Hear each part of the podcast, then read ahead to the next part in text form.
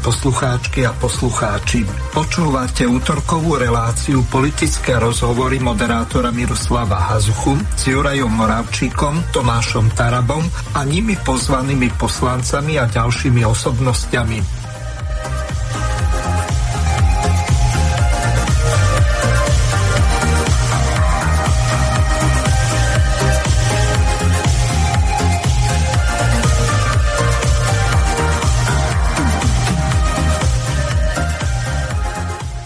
Vážené a milé poslucháčky a poslucháči, vítam vás pri vypočutí si ďalšieho pokračovania relácií politické rozhovory s Tomášom Tarabom, Jurajom Moravčíkom a ich pozvanými hostiami. V prvej časti tejto relácie bude pán doktor Štefán Kufa, ktorého srdečne pozdravujem. Zdravím vás, Štefán. Pozdravujem aj ja veľmi pekne aj všetkých poslucháčov Slobodného vysielača. Pozdravujem všetky Slovenky a Slovákov, aj tých žijúcich v zahraničí. Všetkých vás srdečne pozdravujem. A ak dovolíte na úvod, pán redaktor, chcem poďakovať za dôveru, ktorý nám občania Slovenskej republiky dali v týchto voľbách, ktoré, ktoré neboli ako jednoduché. Z celého srdca im ďakujeme za vyslovenú dôveru. No, Som veľmi rád, že relácia politické rozhovory pokračuje, aj keď vzhľadom k tomu, že práve prebiehajú jednania, na ktorých je momentálne aj Tomáš Taraba, tak on bude hosťom aj až v tej druhej časti od pol siedmej. Takže od 18.30 budete mať Tomáša Tarabu, budete mu môcť klásť otázky a pýtať sa na čokoľvek, čo e, súvisí či už e, s jednaniami. E, samozrejme platí tá nepísaná zásada, kým nie je dohodnuté všetko, tak nie je dohodnuté nič. Dúfam, že sa nemýlim, Štefan. Presne tak to je. Musí to byť všetko dohodnuté a, a vtedy to platí. Ak nie sú veci dojednané, tak to sú všetko len špekulácie, tak aj mainstreamové médiá, jak, e, čo všetko posplietali a pozliepali.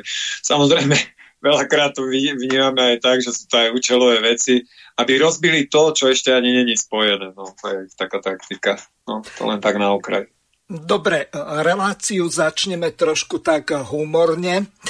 Dúfam, že sa neurazíte, lebo vy ste dosť taký vážny človek. Začnem takou ukážkou z ťažkého týždňa, kde Gorduličov nástupca, jeho už meno som si ani nezapamätal, tak to komentoval dosť tak pofiderne, ale je to celkom trefné a humorné, tak Začneme s tým.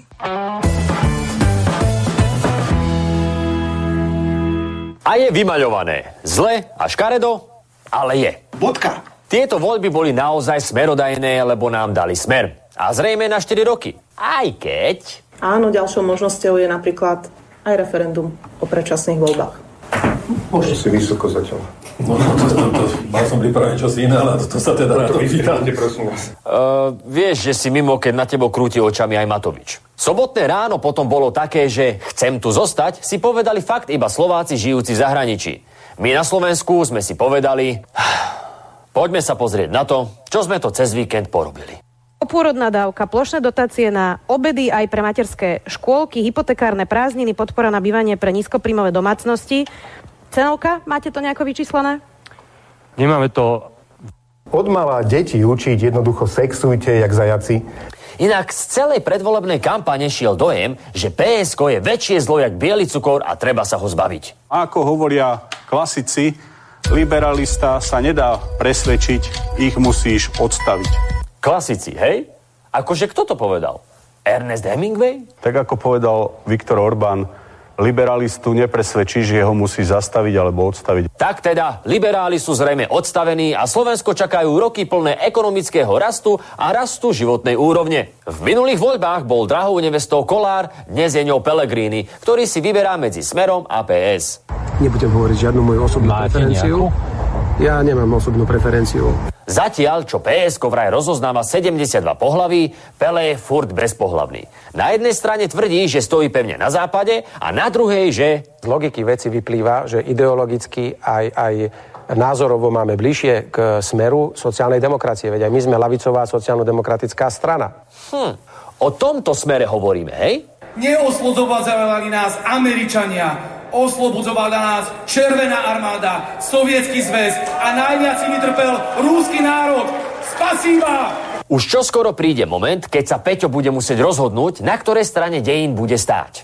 Musíte chápať, že tých e, premenných, na základe ktorých sa bude hlas rozhodovať, je podstatne viacej. Chápeme. Ktoré premenné na Peleho zafungujú, vraj najlepšie vedia v smere. Tak asi hlas a SNS, no. Presvedčíte hlas? Hlas? Jasné. Akože, Peťo, už len kvôli tomuto by som s nimi nešiel. Ale aká je tá Monča sebavedomá? Ako by z nej hovoril sám Fedor Flašík. A pritom je to len fľaška proseka. Že, Moni? Možno, že po prehýrenej noci e, mala v hlave aj niečo viac ako myšlienky. Zo smetiska sa naopak vracia Andrej Danko. Andrej, vitaj. Ďakujem, prajem pestný večer. ono je to proste tak, že tie najlepšie komédie nepíše sám život, ale sám Andrejov mozog. Politizovaná? Vyprosím od vás. Ale dobre však. Andrej nám okrem iného sľubuje, že spoločne zastavíme bláznov. Akurát ťažko sa tomu verí, keď do parlamentu privliekol Tarabu, Kufovcov alebo tohto, no proste tohto. A to nechcem ešte vidieť tie sexuálne praktiky dvoch mužov, pri ktorých CO2, siričitany a ostatné záležitosti vznikajú ako vedľajší produkt pri používaní telesných otvorov, ktoré na tieto veci nie sú vôbec určené. Pri všetkej úcte podľa mňa by si to pozrel celkom rád. A nebolo by to ani prvýkrát. Ale akože s týmto pôjde smer do vlády, hej? Jasne. No tak v úvode, čo na to hovoríte, lebo sme aktuality a ďalší si e, robia z tohoto srandu, hoci je to veľmi vážna vec. Samozrejme zostavovanie vlády.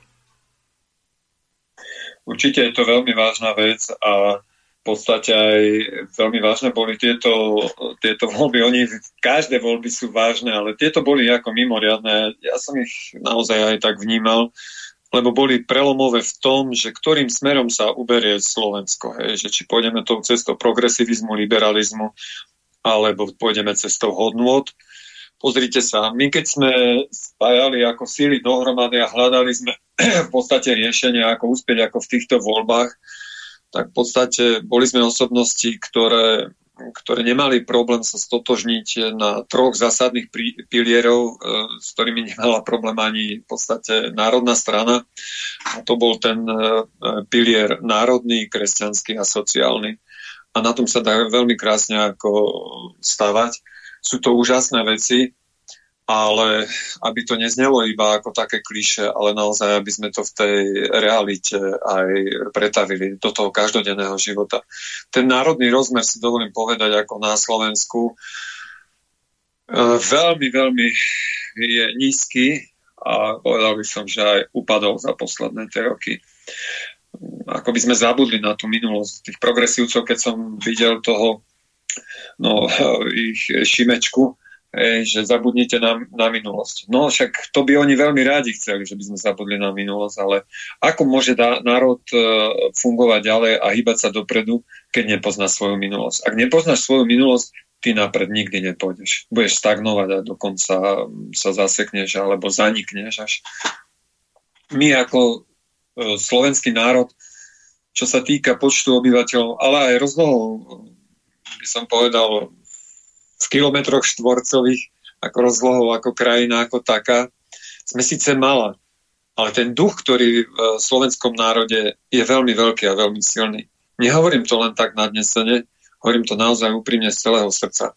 Aj keď e, máme tu na takých blúznivcov, uh, medzi sebou, však áno, jak to zaznelo aj tu na, v, v tom klipe, alebo ja neviem, jak to nazvať, jedni druhých môžeme označovať ako za bláznou. Tak ja kolegov svojich som za bláznou ako neoznačoval. Myslím si, že mi nevypadlo nikdy ako tá, taký prívlastok, že blázon, ale skôr ako blúznivci, ktorí proste kde si blúznia v hamle alebo v tme a nevedia nájsť e, tú správnu cestu. Tak to áno, takých vidím veľa a uvidíme, čo prinesie aj naša ako budúcnosť, aj ten parlament, ktorý v podstate vznešiel ako z týchto volieb, akí ľudia e, tam v skutočnosti ako budú. budú. Mal som možnosť ich vidieť e, pri tej prezentácii, keď sme si preberali dekrety, teraz dva dní dozadu, však pondelok to bolo, tak svoj názor som si už aj tak ako vytvoril. No, nebude to jednoduché, lebo v podstate ten zápas, ktorý, e, ktorý predovšetkým bude, tak to je o, zápas o budúc, budúcnosti nášho národa, nášho ľudu. V podstate aj za tie posledné roky, dovolím si povedať, tak to nebol len morálny a hodnotový úpadok, ale celkový aj, aj materiálny. Mnohí ľudia sa ocitli naozaj na pokraji biedy a núdze, núdze a proste štát to veľakrát ako ignoroval. Nehovoriac o tých pandémiách, ktoré tu nám boli. Hej, a tie dva roky, to, čo v podstate tie vlády ako stvárali, tak to by som povedal takto, že to bolo také obmedzovanie základných ľudských práv. Neviem, no keď máte otázku, nech sa páči, aby som nerozprával len ako monolog. Samozrejme, mám tu pripravenú jednu takú staršiu ukážku, ale nie až tak eh, starú, eh, pretože Peter Pellegrini sa vyjadril, že príde mi pokosiť eh, záhradu a každému krovinorezom alebo tým jeho nástrojom, ktorým kosí záhrady. No a povedal nasledovné. A veľmi ma bude zaujímať, že ako to komentujete z toho dôvodu, že podľa tohoto by to malo byť naprosto jasné, že on s liberálmi do koalície nepôjde. Na každej tlačovej konferencii a skoro v každej politickej televíznej diskusii počúvam, že hlas chce vytvoriť údajne povolebnú koalíciu so stranami SAS a PS. Priatelia, poviem to naozaj raz a navždy. Pozorne ma počúvajte. Ak niekto nájde v histórii výrok, ktorom ja alebo hlas tvrdí, že chystá vytvoriť povolebnú koalíciu so stranami SAS a PS, tak dostane výhru, ktoré sa ja zavezujem prísmu pokosiť mojou vyžínačkou záhradu bez ohľadu na to, aká je veľká. A ak takýto výrok nikto nenájde, tak sa len potvrdia naše slova, ktoré tvrdíme od začiatku, že je to len a len bohapusté klamstvo. Priatelia, hlas pôjde vlastnou cestou. Slovensko sa už nemôže vrátiť naspäť. Slovensko musí pozerať dopredu. A my budeme robiť všetko preto, aby sme mu dali víziu a ponúkli lepší život pre ľudí na Slovensku. A hádam si nemyslíte, že by sme boli takí amatéri, že by sme sa spájali so stranami, ktoré sú zodpovedné za dnešný marazmus a chaos, ktorý na Slovensku vládne. Takže toľko Peter Pellegrini. Otázka na vás, prečo už nebol s Robertom Ficom v prezidentskom paláci aj s ministrami? Myslím si, že treba byť ako trpezlivý predovšetkým. Ja viem, že ľudia čakajú, že kedy už konečne zaznejú mená a aká vláda ako bude zostavená. Inak ten termín, ktorý dala pani prezidentka, však bol taký, som povedal, ultimatívny, hej, 14 dní. Tak mnohí postrehli, že to je tak na vypovedanie ako vojny. No ale myslím si, že dajú sa tie veci proste do poriadku aj do pohybu. A tak som si všimol takú, taký jeho výrok eh, Petra Pellegriniho, že hlas eh, pôjde vlastnou cestou. No, ono to tak nie je v živote, že by sme tak vlastnou cestou išli, aj keď eh, stále eh, hej, veľakrát to tak hovoríme, ale musíme aj tie sociálne väzby a to širšie, eh, širší ten kontext ako brať ako do úvahy. Aj veľakrát by sme chceli s, ja neviem, cestou, možno kľukatou veľakrát ako priamo a tak, naopak, keď si vytýčim priamu cestu, tak musím ísť e, kľukatou cestou. Keď si vyberiem tú kľukatú, lebo má krásne zákutia a stromy okolo, ale tak e, musím ísť e, tou priamou cestou. A to je taký náznak, že v tej politike jednoducho je to tak, je to darmo, ty by si chceli ísť proste tou vlastnou cestou. Ale predovšetkým, že by sme išli cestou taká, ktorá bude v prospech Slovenska, v prospech všetkých našich ľudí. Nechcem to tak nejak dehonestujúco rozprávať, že prospekt nejak občanov, ale ľudí, ako predovšetkým Slovákov a Sloveniek, lebo to sme my, ktorí tvoríme ten štát.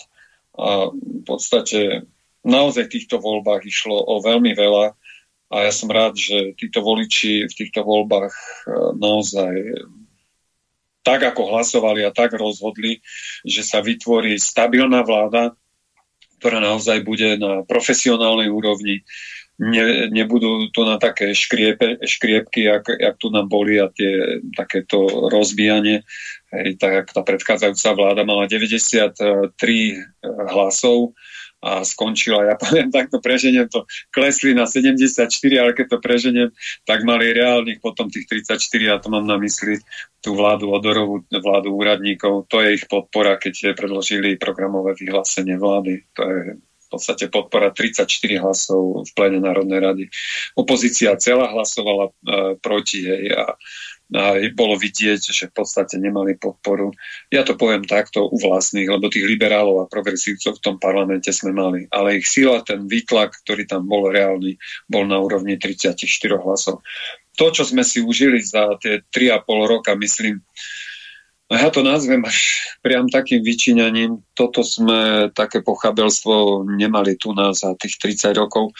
A práve tento rok je, je takým okrúhlým výročím vzniku Slovenskej republiky, čo je veľmi veľká vec. A ja tým tvorcom, ktorí boli na začiatku pred 30 rokmi, chcem poda- poďakovať. Neboli to KDHci. KDHci boli tí, ktorí tam pri hlasovaní v Národnej rade o vzniku Slovenskej republiky každý poslanec musel sa postaviť a, povedal, a povedať, som za vznik e, Slovenskej republiky alebo som proti. KDHci všetci do poslednej nohy hlasovali proti. Keď si to tak spätne dozadu ako uvedomujem, bola to veľmi veľká vec a z ich strany to bola aj veľká zrada pretože mať svoj vlastný štát je, je čosi vynimočné.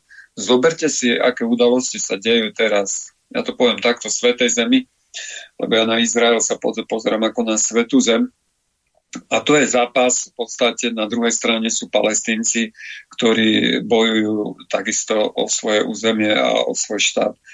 Je to taká veľmi citlivá téma, nechcem nejak sa hlbšie aj nejak venovať ako práve ako tejto veci, ale v podstate mať svoj štát, tak to si uvedomujú najmä národy tie, ktoré ten štát stratili a nemajú ho. A veľmi by ho chceli. Víte, a to je veľakrát cena veľkých obetí, cena krvi. A v podstate není to taká vec, ktorú by sme mali ako prehliadať. Čo mi ako veľmi vadilo tento rok, a mohli by sme to ešte do konca roka aspoň ako tak napraviť, lebo poviem, že títo blúznivci nemali ani e, čas si poriadne e, uvedomiť to, že aké krásne okrúhle výročie tu nám máme. Ono sú tam aj ďalšie, lebo je tu aj okrúhle výročie 1160 rokov príchodu svätých Cyrila Metoda a takisto 1400 rokov je vznik samovej ríše poviem to takto, že my ho tak e, familiárne Slováci označujeme, že kúpec samo, ale bol to v podstate ako král, lebo to bolo kráľovstvo. Kráľovstva v minulosti boli oveľa menšieho charakteru čo do rozlohy a do počtu ako tých ľudí toho štátneho systému a boli kráľovstva, boli to mestské štáty alebo mestské kráľovstva. A toto bola naozaj veľká ríša, veľká ríša Slovenov. Mali by sme si to vysoko ceniť a vážiť a ja touto cestou chcem aj poďakovať, a už neviem, tí poslucháči môžu byť rôznorodí, ale jednu vec ako historicky nemôžeme ako uprieť, že Vladimír Mečiar bol v podstate pri zrode vzniku Slovenskej republiky. A ja touto cestou mu naozaj chcem úprimne poďakovať. Aj keď sa musím priznať, že ja v minulosti ja som nebol voličom HZDS, ale po rokoch a čím viac tých rokov ako pribúda, tým viac si uvedomujem, veľkosť, ktorá sa udiala ako na Slovensku, pretože aj my po toľkých rokoch máme vlastný štát, to je mimoriadne veľká udalosť. A bolo to, udialo sa to bez prelievania krvi. Nevraždili sme sa, rakety nestrelali, delostrelecké granaty. Proste bolo to naozaj kultivované na, na som povedal, vysokej profesionálnej úrovni, bolo to na diplomatickej úrovni a rozdelili sme sa. Boli sme veľkým príkladom a svet zostal naozaj v nemom úžase, ako jeden spoločný štát sa dokázal rozdeliť na dva samostatné štáty a myslím si, že v tejto veľkej veci spred 30 rokov môžeme byť vzorom a príkladom. A poviem to, pán redaktor, takto a nepreženiem, pre celý svet pre celý svet toto malé Slovensko a takýto malý národ, na druhej strane český národ, jak sme sa v podstate dokázali dohodnúť aj rozdeliť. Samozrejme, mohli by sme spochybňovať už aj tie ďalšie veci, že jak to bolo s vysporiadaním majetku, dlhov a všetkých týchto vecí, ale to nechcem ako tak tieto veci rozoberať. Ale nie, nebola to cena ani jedného ľudského života, čo bola veľkolepá vec. Nech sa páči. To určite áno, ale ja sa trošku posuniem k tomu, čo ste naznačili. No, počas toho preberania tých dekretov alebo osvedčení, tá, o ktorom ste hovorili, tak prebiehali rozhovory. Takže ospravedňujem sa za hluk v tej sále, ale vypočujeme si, ako po vás išli, to znamená po tých eh, poslancoch, eh, ktorí sú zvolení za Slovenskú národnú stranu, títo liberálni, progresívni novinári ako po údenom. Chcete, aby Slovensko vystúpilo z NATO? Prosím vás, je to náhoda, je to otázka dneska? No, pýtam sa, lebo vy ste to hovorili v predvolebnej kampani. Dobre, však môže mať nejaký osobný súkromný názor, nie? A aký je váš názor po voľbách? Rozhodnete vy občania, nie ja. Rokovali ste už Robertom Ficom? Ja nie. Pre vás sú ktoré tie relevantné médiá, pre ktoré sa budete vyjadrovať? Tie, o ktorých ste vy rozprávali, že sú dezinformačné weby a tak ďalej, tie, ktoré tu zatvárali, tí, ktorí boli pri moci. Môžete potvrdiť, že ste dostali ponuku vybrať si zo štátnych um, tajomníkov v pozícii, aký chcete? Ešte sme nejednali o žiadnych ponukách. Rokovali ste s Robertom Ficom? Nie, nerokovali. Šli by ste aj do exekutívy? Za nás, za náš poslanecký klub rozpráva Andrej Danko, čo sa týka všetkých vyjednávaní. Ďakujem pekne. Pellegrini hovorí, že Slovensko by malo zostať pevnou súčasťou EÚ a Prosím vás, NATO. už ma začínate obťažovať. Čo ma furt prenasledujete? Čo som vám spravil? Ja, ja vás neprenasledujem. A však chodíte ja furt za mnou. Hovorím, Ja sa- nemám záujem. Ste Tak- zvolený poslanec. Dobre, teraz nemám záujem.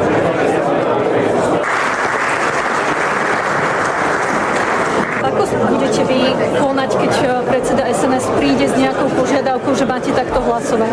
Viete čo, e, čo sa týka mňa osobne, ja som prístupný na, samozrejme na kompromisy v záujme celku, ale sú témy, na ktoré by som treba nebol ochotný pristúpiť na, na kompromis a to sú napríklad témy rodina alebo niektoré ekonomické témy alebo témy, ktoré e, rozhodujú o otázke vojny a mieru. Vy máte aký názor na členstvo Slovenska v NATO? Členstvo Slovenska v NATO, e, to je otázka, ku ktorej som sa ja viackrát vyjadroval, že vidím to ako mm, zachovania mieru. Jednoducho NATO si musí uvedomiť, že e, nemôže zatiahnuť krajiny východnej Európy, tzv. Bukoreskú deviatku do vojny, čo sa svojím spôsobom pripravuje alebo nejakým spôsobom chystá. Či budete teda celé 4 roky poslankyňou, alebo hodláte možno nejaký iný post zastávať? Ja neviem, čo bude dnes večer, ja neviem, čo sa bude diať. Veď vidíte, ako sa menia dejiny, čo sa deje v- vo svete, doma, takže ja vôbec ja toto, na toto vám fakt neviem odpovedať. To by som musela mať nejakú guľu a z nej by som musela veštiť. Takže nebudete štátnou tajomničkou? Napríklad? Tak, e, môžete povedať, že ste dostali takú ponuku viacerí v klube, že si môžete vybrať e, pozície štátnych tajomníkov. Žiadnu ponuku som nedostala na štátnu tajomničku. To, to sú zase vaše výplody. My sa pýtame, že či také Nie, žiadnu, žiadnu ponuku my dnes po odtiaľto preberieme dekret, ideme, ideme na spoločné stretnutie a tam si všetko povieme. Takže žiadnu štátnu tajomničku. To, to vy rozprávate. Ako si predstavujete vaše fungovanie v parlamente? Vy nie ste členom SNS, budete rešpektovať príkazy predsedu SNS Andreja Danka, alebo ako si predstavíte? Klub SNS bude konzistentným klubom, ako keby sme boli všetci SNS straníci. Uvažujete o vstupe do strany, do SNS? Predčasné hovoriť o takýchto záležitostiach. Pán Karba hovoril včera v televízii TV Slovan, že nemáte proruské názory, čiže aký je váš postoj? A vy ste kto? My budeme Vy ste prvý, kto kto? si podá ruku s Trumpom, ako ho zvolia za prezidenta. Vy ste Potom, kto? čo budete hovoriť? Lebo ste mi nepovedali, odkiaľ ste. Ja som z denníka M. Beneckovič. Super, ďakujem. S denníkom nekomunikujeme, ja neviem, vy neviete čítať a počúvať s, po, s porozumením. Aké budete mať požiadavky preto, aby ste podporovali vládnu zostavu Smeru, Hlasu a SNS? Momentálne je predčasné hovoriť o parlamente alebo exekutívnu funkciu? Ešte sa nebudem vyjadrovať ohľadom žiadnych takýchto otázok. Ešte je predčasne o tomto hovoriť. Čo sa týka ostatných poslancov, vašich vlastne kolegov z klubu, uh, vy ste sa už že dobre stihli zoznámiť, že viete, že máte také názory, že aby ste mohli si dovoliť tvrdiť, že budete konzistentní a jedno. Myslíte si, že tá kampaň, ktorá trvala pre mňa konkrétne dva roky, že bolo málo času na to, aby sme sa dohodli? Že ste sa dohodli? Samozrejme, Nie sú tam žiadne diskrepancie Nie sú tam žiadne diskriminácie, žiadne. Tak vy máte vlastnú stranu, hovoríte, že budete fungovať ako člen SNS. Ešte raz, nevkladajte mi slova do úst. Ja som povedal, že budeme fungovať konzistentne v rámci klubu SNS poslaneckého. Ako chápať, pán Huliak, teda keď rozumiete takto dobre aj tým svojim kolegom, pani Šimkovičová napríklad veľmi krátko pred voľbami povedala, že ona sa cíti ako nezávislá kandidátka a tak chce vystupovať aj v parlamente. Ako to ide v relácii s tým, že budete všetci hlasovať ako jeden muž? Iba možno to viete vysvetliť. Ak raz sme sa v rámci kampane zhodli na určitých témach, ak raz sme sa zhodli na tom, že pôjdeme spoločnou cestou, tak spoločnou cestou pôjdeme. Vždy sa dohodneme a vyjdeme s jedným jednohlasným stanoviskom. Takže toľko generál Ševčík, Kotlár, Šimkovičová, Lupták, Huliak. Štefan, vás ani vášho syna, takisto ani Tomáša Tarabuty, to hm, neviem, či fake streamoví novinári neoslovili, alebo už od vás bočia rovno. Tí silniečkári od nás rovno počia. A musím vám povedať, pán redaktor, ja musím povedať takto, že v rokovacej sále tam keď sme odovzda, teda dostávali ako tie odsvedčenia, tak zabudli sme si, zabudli sme si na stoličke ako t- tie papiere, ktoré sme formuláre ako dostali, ktoré bolo treba vyplňať. A už sme boli na ceste ako preč a ja som sa vrátil a vracal som sa naspäť a, a proti prúdu som musel ísť do tých dverí, ak vychádzali všetci kolegovia, novinári sa do toho tlačili, tak som ich poprosil, keby urobili mi takú škulinku, že prejdem naspäť dnu, hej, že tie papiere môžem zobrať. A potom som si zase zabudol klobúk s kabátom, tak znova som išiel do tej ďalšej miesto. Nie, že by my viete, že by sme sa my báli ako novinárov a týchto silničkárov, to v žiadnom prípade nie. Lenže to je predovšetkým, ja vám to poviem, pán redaktor, takto byť novinárom, máš predovšetkým zodpovednosť. Akú? Aby si objektívne ty informoval, nedezinformoval a manipuloval ako s ľuďmi. Zoberte si 30 rokov ako dozadu, ktoré tie denníky po 89., ktoré ako uh, uh, vychádzali, a prečítajte si 30 rokov staré texty a možno aj rozhovory ako s politikmi to malo nejakú úroveň. Dneska, prosím vás pekne, to je totálne pod úroveň. Nejaký asi rok dozadu sa mi dostali do rúk e, národné noviny. Ja si myslím, pánečku, e, zobral som ich do rúk, si myslím, pozriem, že čo, tak v podstate národné noviny vydáva to Matica Slovenska, že čo píšu ako, hej, tak ma to tak zaujalo, nie, že ten obsah, aký je. A ja som bol normálne šokovaný z toho, že to boli články, ktoré sa dali čítať. Ja som bol v nemom úžase, hovorím, tak predsa máme len uh, týchto novinárov a redaktorov, ktorí naozaj vedia písať a vedia objektívne ako informovať. Ak objektívne ako informujú novinári, to je právo na informáciu, ale ak robia politiku a robia pletky, čo robili a robia, stále robia, no, tak ja, ja im takto hovorím, že to nie sú mainstreamové médiá, to sú silniečkári, hej, ktorí majú ako mikrofóny a tie televízne štáby ako za sebou, ale to je úplne trápne. Ja nemám problém hovoriť na, na kameru, keď by sa ma ako pýtali, tak aj teraz s vami, ale oni vás zostrihajú zostrihajú a, a vyrobia z vás no proste blbca. Hej, zostrih dajú a hovoríte 15 minút ako na nich a oni dajú zostrih taký a jak to raz kolega povedala, ten najbl, najblbší aj, aj tú fotku. Ale ja by som sa ešte, ak dovolíte, k tomu krovinorezu vrátil ako ten Peter Pellegrini, hej, No tak um, to si musí dávať pozor, lebo to keby takto potom chodil po tom Slovensku a chudák s takým krovinorezom, to by sa riadne namákal. Takže to nech, e, nech dobre rokuje, aby ho naozaj tí ľudia nebrali e, za slovo, lebo aj malú záhradu e, s krovinorezom ako kosiť, no tak to je fuška. Keby mal traktor s kosou veľkou, no tak si, by si to mohol ako takto. No a keď tak skromnejšie, ako povedal, aj pri tých rokovaniach treba skromnejšie ako vystupovať. Myslím si, že Fico ako skúsený politik aj z minulosti, aj by som povedal aj politické skúsenosti, však už aj, aj má aj, aj ten vek, aj celkové ako zrelosti, myslím si, že, že je schopný dobre a dôstojne viesť e, vládu, budúcu vládu Slovenskej republiky, ale nielen to, lebo to je nielen viesť ľudí, ministrov, aby to neboli len takí panáci, ale aby viedli celú našu krajinu k tej prosperite, k všeobecnému dobru. A to všeobecné dobro, tak to nie je len mať ako hmotné ako statky, ale aj ten duchovný rozmer, aby bol tu na naplnený. A, a týmto zaostávame veľmi. Dneska mi poslali viac e, takých SMS-iek, kde dostali deti na základnej škole v Poprade. Neviem, jaká základná škola, lebo to tam nie je napísané.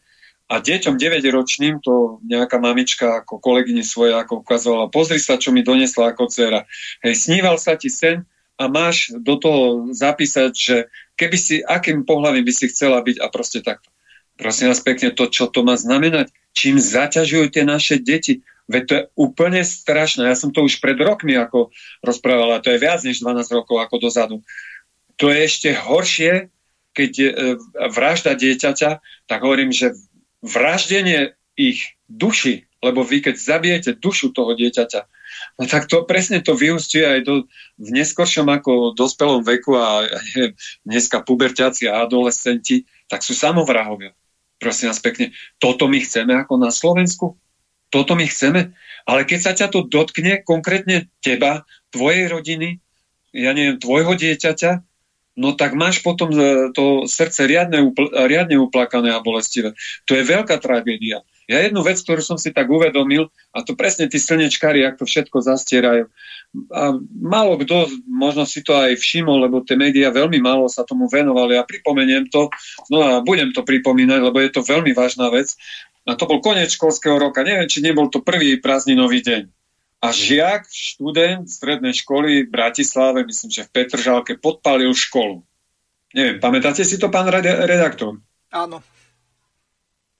No a stala, stala sa taká vec, že pýtali sa potom redaktori, riaditeľa, že proste, že čo sa stalo a proste to, tak on to proste tak poviem, že to ututlával, lebo hovoril, že no, tá škoda není takého veľkého rozsahu, no a to a, a čo si tam zo seba vyblabotal a tak. A ja, ja som si tak v duchu povedal, jak malá škoda malého rozsahu. Obrovská škoda obrovského rozsahu vyhasol jeden mladý ľudský život. To ty to tak ignorantsky toto prejdeš e, to, že, že zomrel mladý človek, absolvent tvojej školy? No však to sa treba pozrieť na tú školu, že čo to je, aká výuka tam je a čo to tam prebieha. Keď on, ja som, Viete, to sa tak hovorilo, keď sme boli študenti a to, že najradšej, keby tá škola zhorela. Veď si to pamätáte. A hasičom, keby sa aj auto pokazilo. Nie, že, že škola zhorí.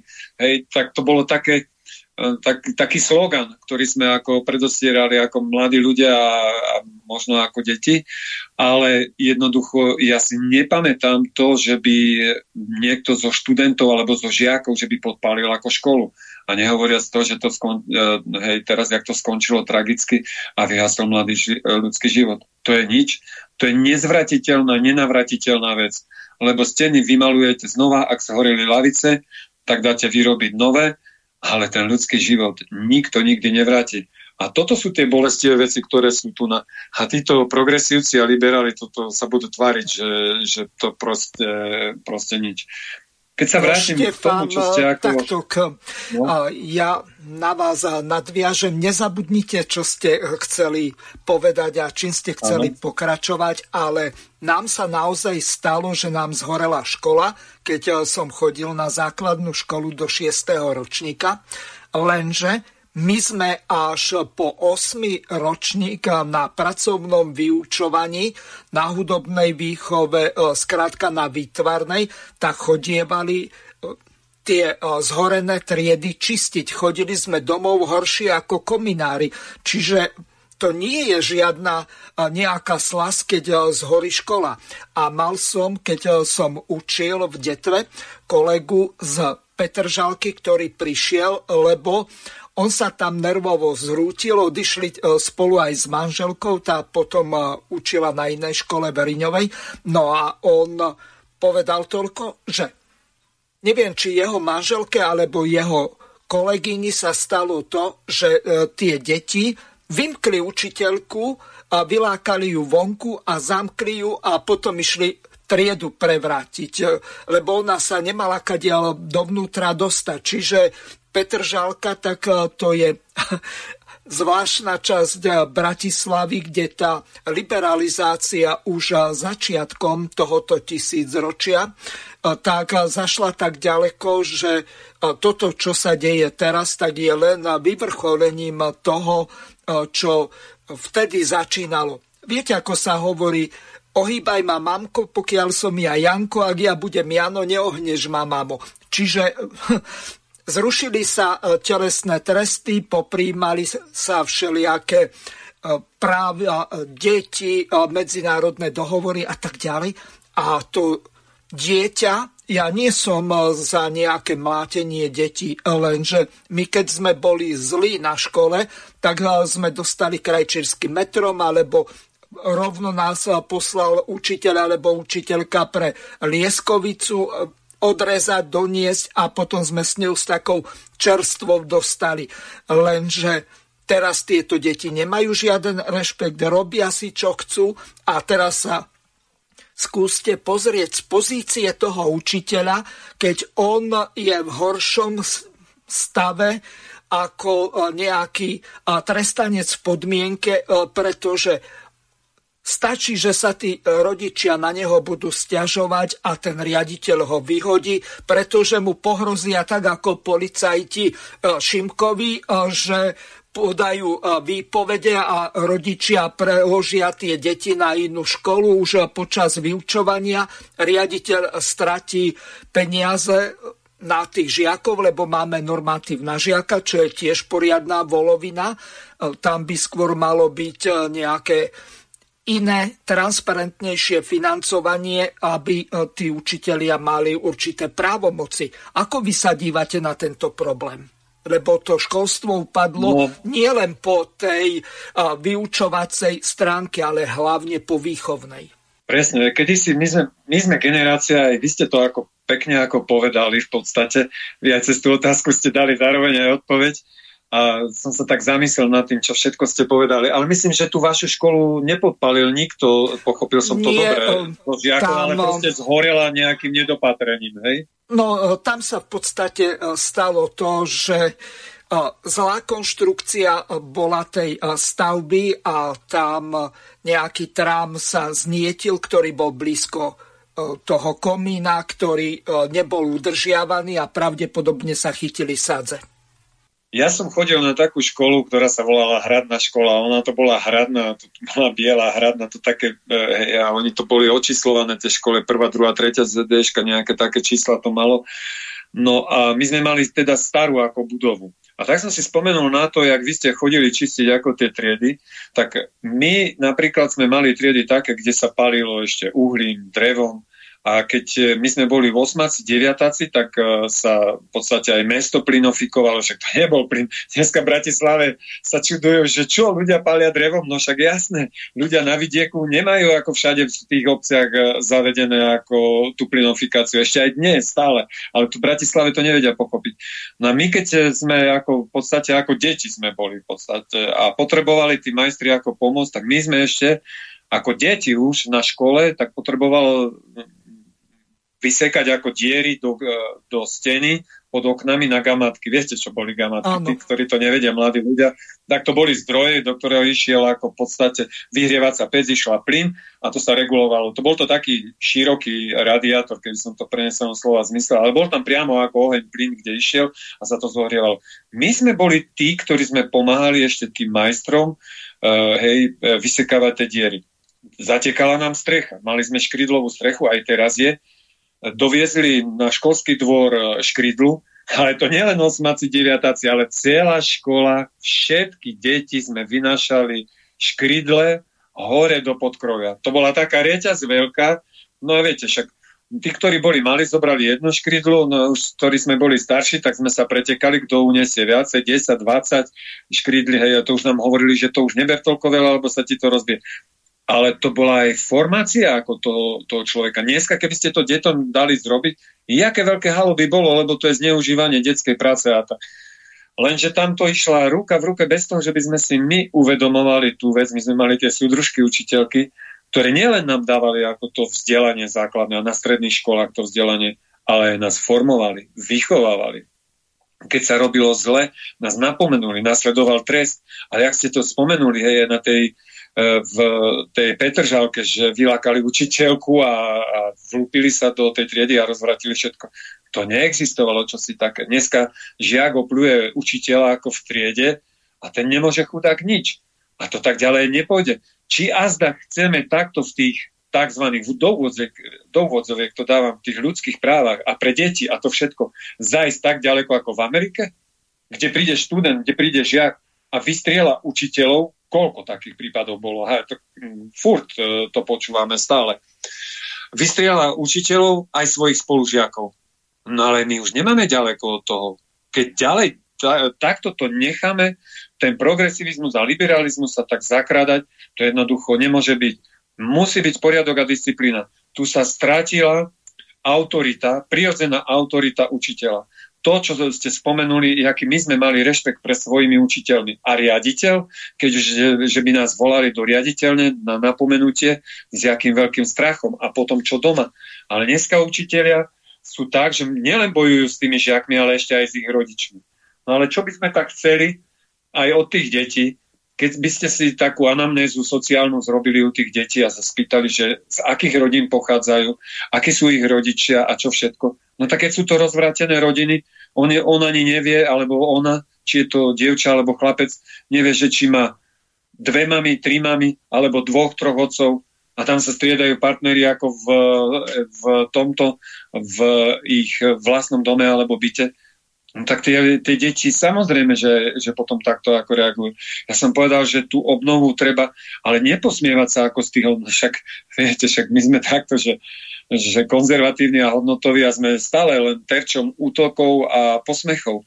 Ale keď my neobnovíme rodinu, rodina je základná bunka spoločnosti, nás to, nás to súdružky učiteľky v škole učili. Hej, a je to základnou bunkou spoločnosti. Ak by to nebolo, tak ja dneska vo svojom veku, ktorý mám, no tak samozrejme by som s tým nesúhlasil, ale je základom každej ľudskej spoločnosti, samozrejme štátu a štátnosti a toho všetkého. Lenže nemôže byť Národná rada tá, ktorá bude torpedovať rodinu a proste ešte povzbudzovať e, k takým zvrátenosťam, ale všemožne štát má rodine pomáhať. Ako? Nie sociálne balíčky a tak, však dobre, tí, ktorí sa celkom na pokraji núdzi, ale máme my predovšetkým vytvárať podmienky také, aby každá rodina mohla dôstojne žiť. A to vrátane aj našich dôchodcov, aj rodín, ktoré majú ako veľa detí. Mne teraz minulé priateľ ako rozprával, hovorí, že mama žije z dôchodku, ktorý dostáva 107 eur. A ja hovorím, prosím ťa pekne, na to z toho jak môže ako vyžiť. 107 eur dôchodok. E, nechcem rozvádzať ako ďalej, že čo tam, jaké, a dostala sa do ďalších ako problémov, žije v sociálnom byte. No, dneska hoci kto sa môže ocitnúť kde si na pokraji ako spoločnosti, ale my ako spoločnosť, ako štát, ako taký, my máme morálnu povinnosť a povinnosť ako takú postarať sa o týchto všetkých ľudí núdznych. To nie, že kto nepracuje, nech nie. Kto nechce pracovať, nech nie je. Teda, inými slovami, kto nemôže pracovať. Sú chorí, sú deti, sú nevyliečiteľne chorí, zdravotne postihnutí, hej, majú rôzne ako obmedzenia, ale títo ľudia, tak čo im nedáme jesť? No nie, dáme im a postaráme sa o nich. Ale tí, ktorí nechcú ako pracovať, no tak e, to pre týchto platí. A dneska máte to takto, že mladí ľudia, už tu dávno som to ako tak počul, oni sa ešte chvália, že on nejde ani na úrad práce, on nie je nikde, ale nerobí nikde. No, no len no, takto, jedna veľmi dôležitá vec a tá spočíva v tom, jeho dobehne neplatenie si zdravotných odvodov, pretože každý zo zákona musí byť e, zdravotne poistený.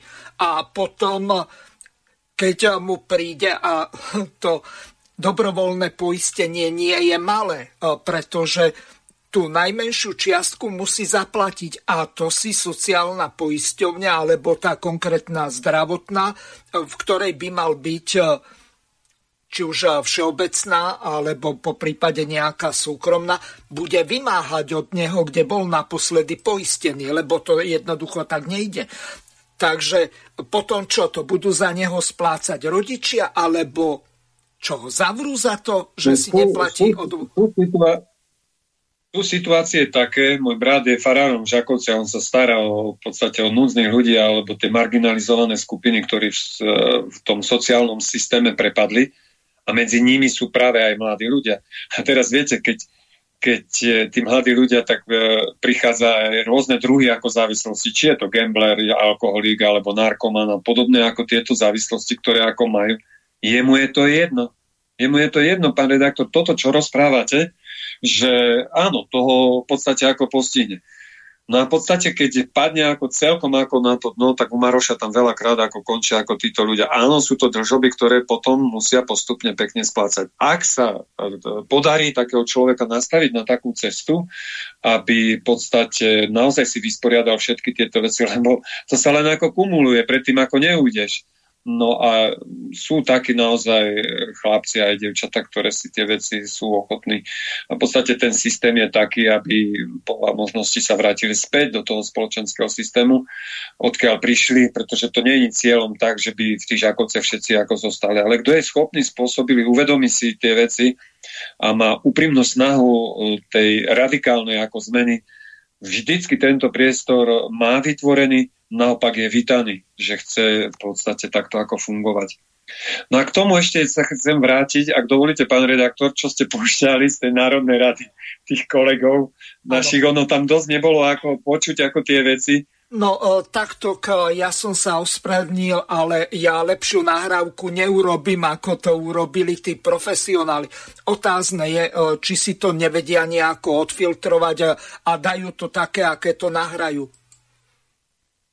Hej, ale že ja hovorím, že keď vás niečo napadne, môžete mi dať doplňujúcu otázku. Ano. Niečo som tak zachytil, to, čo ako tam zaznelo, lebo to tam bolo, hej, k tomu NATO a všetky tie veci. Áno, je to citlivá téma. Dneska máme ďalší e, vojenský konflikt, hej, to je jeden len z ďalších konfliktov, lebo však aj Náhorný Karabach a to tam zanikajú ako tie veci, to je Azerbajdžan a Arménsko. Hej, teraz e, máme Izrael a Palestina, pásmo Gazy, hej, to máme Ukrajinu a, a, a Rusko. Rusko. No, no a Rusko. A ja vám to poviem takto. Ja nie, že ter, toto volebné obdobie som bol v medziparlamentnom priateľstve e, v, medzi krajinami. Bol som v priateľstve na začiatku, ale to je 3,5 roka, žiadna vojna nebola. Bol som v priateľstve s Ukrajinou, Ukrajinou, dobre počujete, a aj Ruskou federáciou.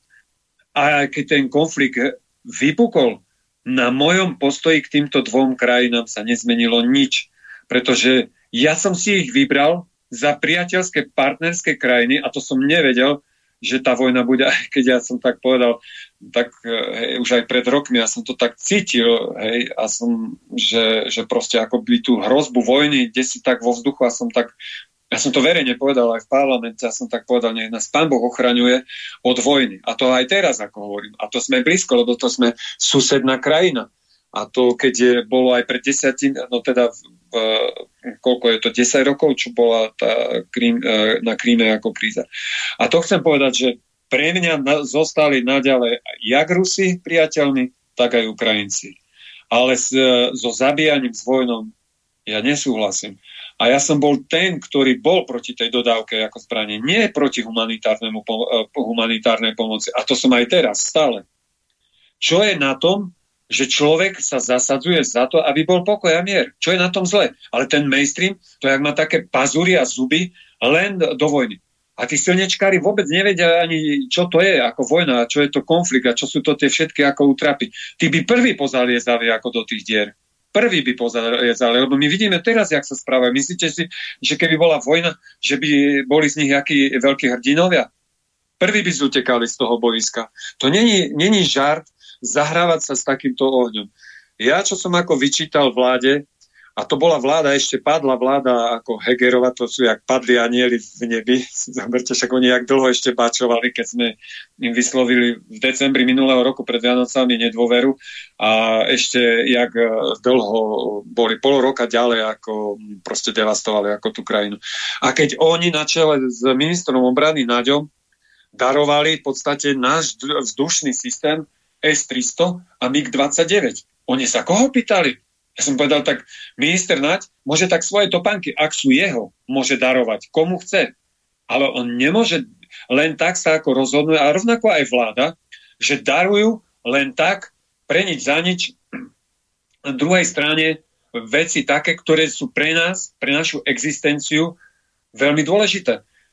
Ako by, aký by bol otec zodpovedný, ktorý má, ja neviem, 4-5 detí a on daruje dom, alebo ja neviem, na, celý nábytok, všetko daruje ako proste nejakému, lebo, lebo to potrebuje viac, alebo no tak ty môžeš toľko len darovať, ak si zodpovedný, koľko, koľko máš. Ja to poviem prepačne, aby to nezaznelo tak egoisticky, ale to, čo, čo máš navyše, ty nemôžeš dať to posledné. Ak nemáš tú rodinu, ak nemáš tú štát, nemáš ten štát, tak môžeš, hej, sám že, že budeš žiť desi ako tak diere. A rovnako je to aj so, so štátnymi vecami. Naše MiG-29, my sme ich dostali v rámci deblokácie ruských dlhov a to boli naozaj lietadla. Naď zavádzal celú Národnú radu a klamal klamal, v tom zmysle povedal, že to sú staré šroty, to nie je schopné ako preletieť, to nie je nič a to. A hneď v zapäti zo, slia, zo sliača, jak, jak to odklepli, tri migy fix, zdvihli sa a už boli na druhej strane. Ale ja som to tak povedal, že ak potrebuje tá druhá strana železo, ak hliník, alebo ja neviem, oceliarskú, e, e, teda betonárskú ocel, profily a podobne, lebo on to hovorí, že to sú staré šroty. No tak im to dodajme, ak to potrebujú.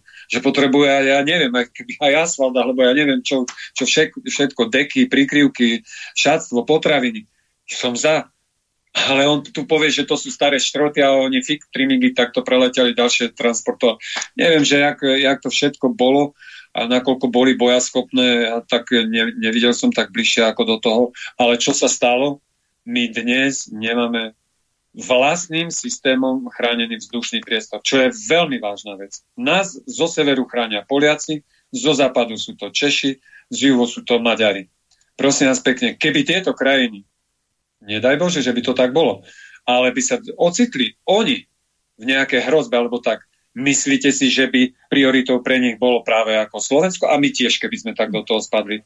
Kto by nás ako ochránil? To zase tak, tak, tak, tak falošne si to tak nepodávame, nepodávajme ako tie veci.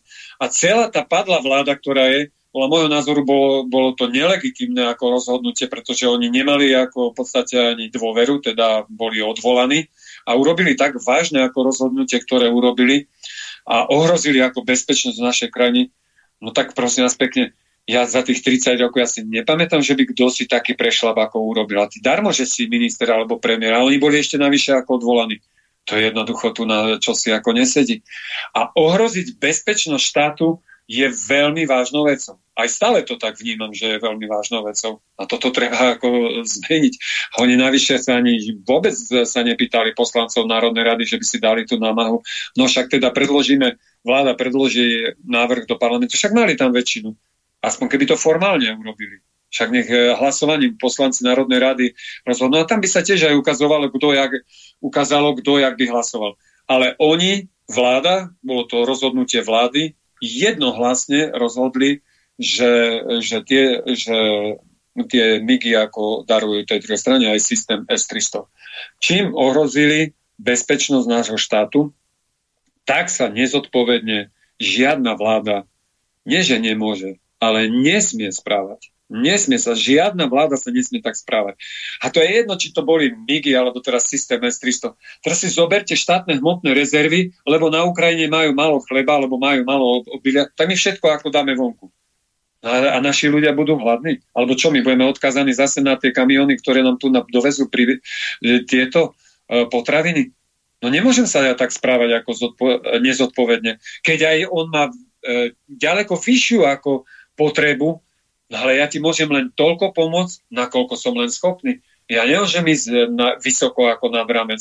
A toto, toto mi veľmi vadilo, čo sa v podstate v podstate tejto vláde eh, udialo. A ja vám poviem, pán redaktor, že čo sa ešte stalo, a to bola tá odorová vláda, ktorá ešte zatiaľ úradnícká vláda stále je, tak tam má podporu až 34 hlasov. V podstate hneď po 30 dňoch, čo predložili programové vyhlásenie vlády, tak sme neschválili ten program, takže v podstate je nelegitímna ako tá vláda.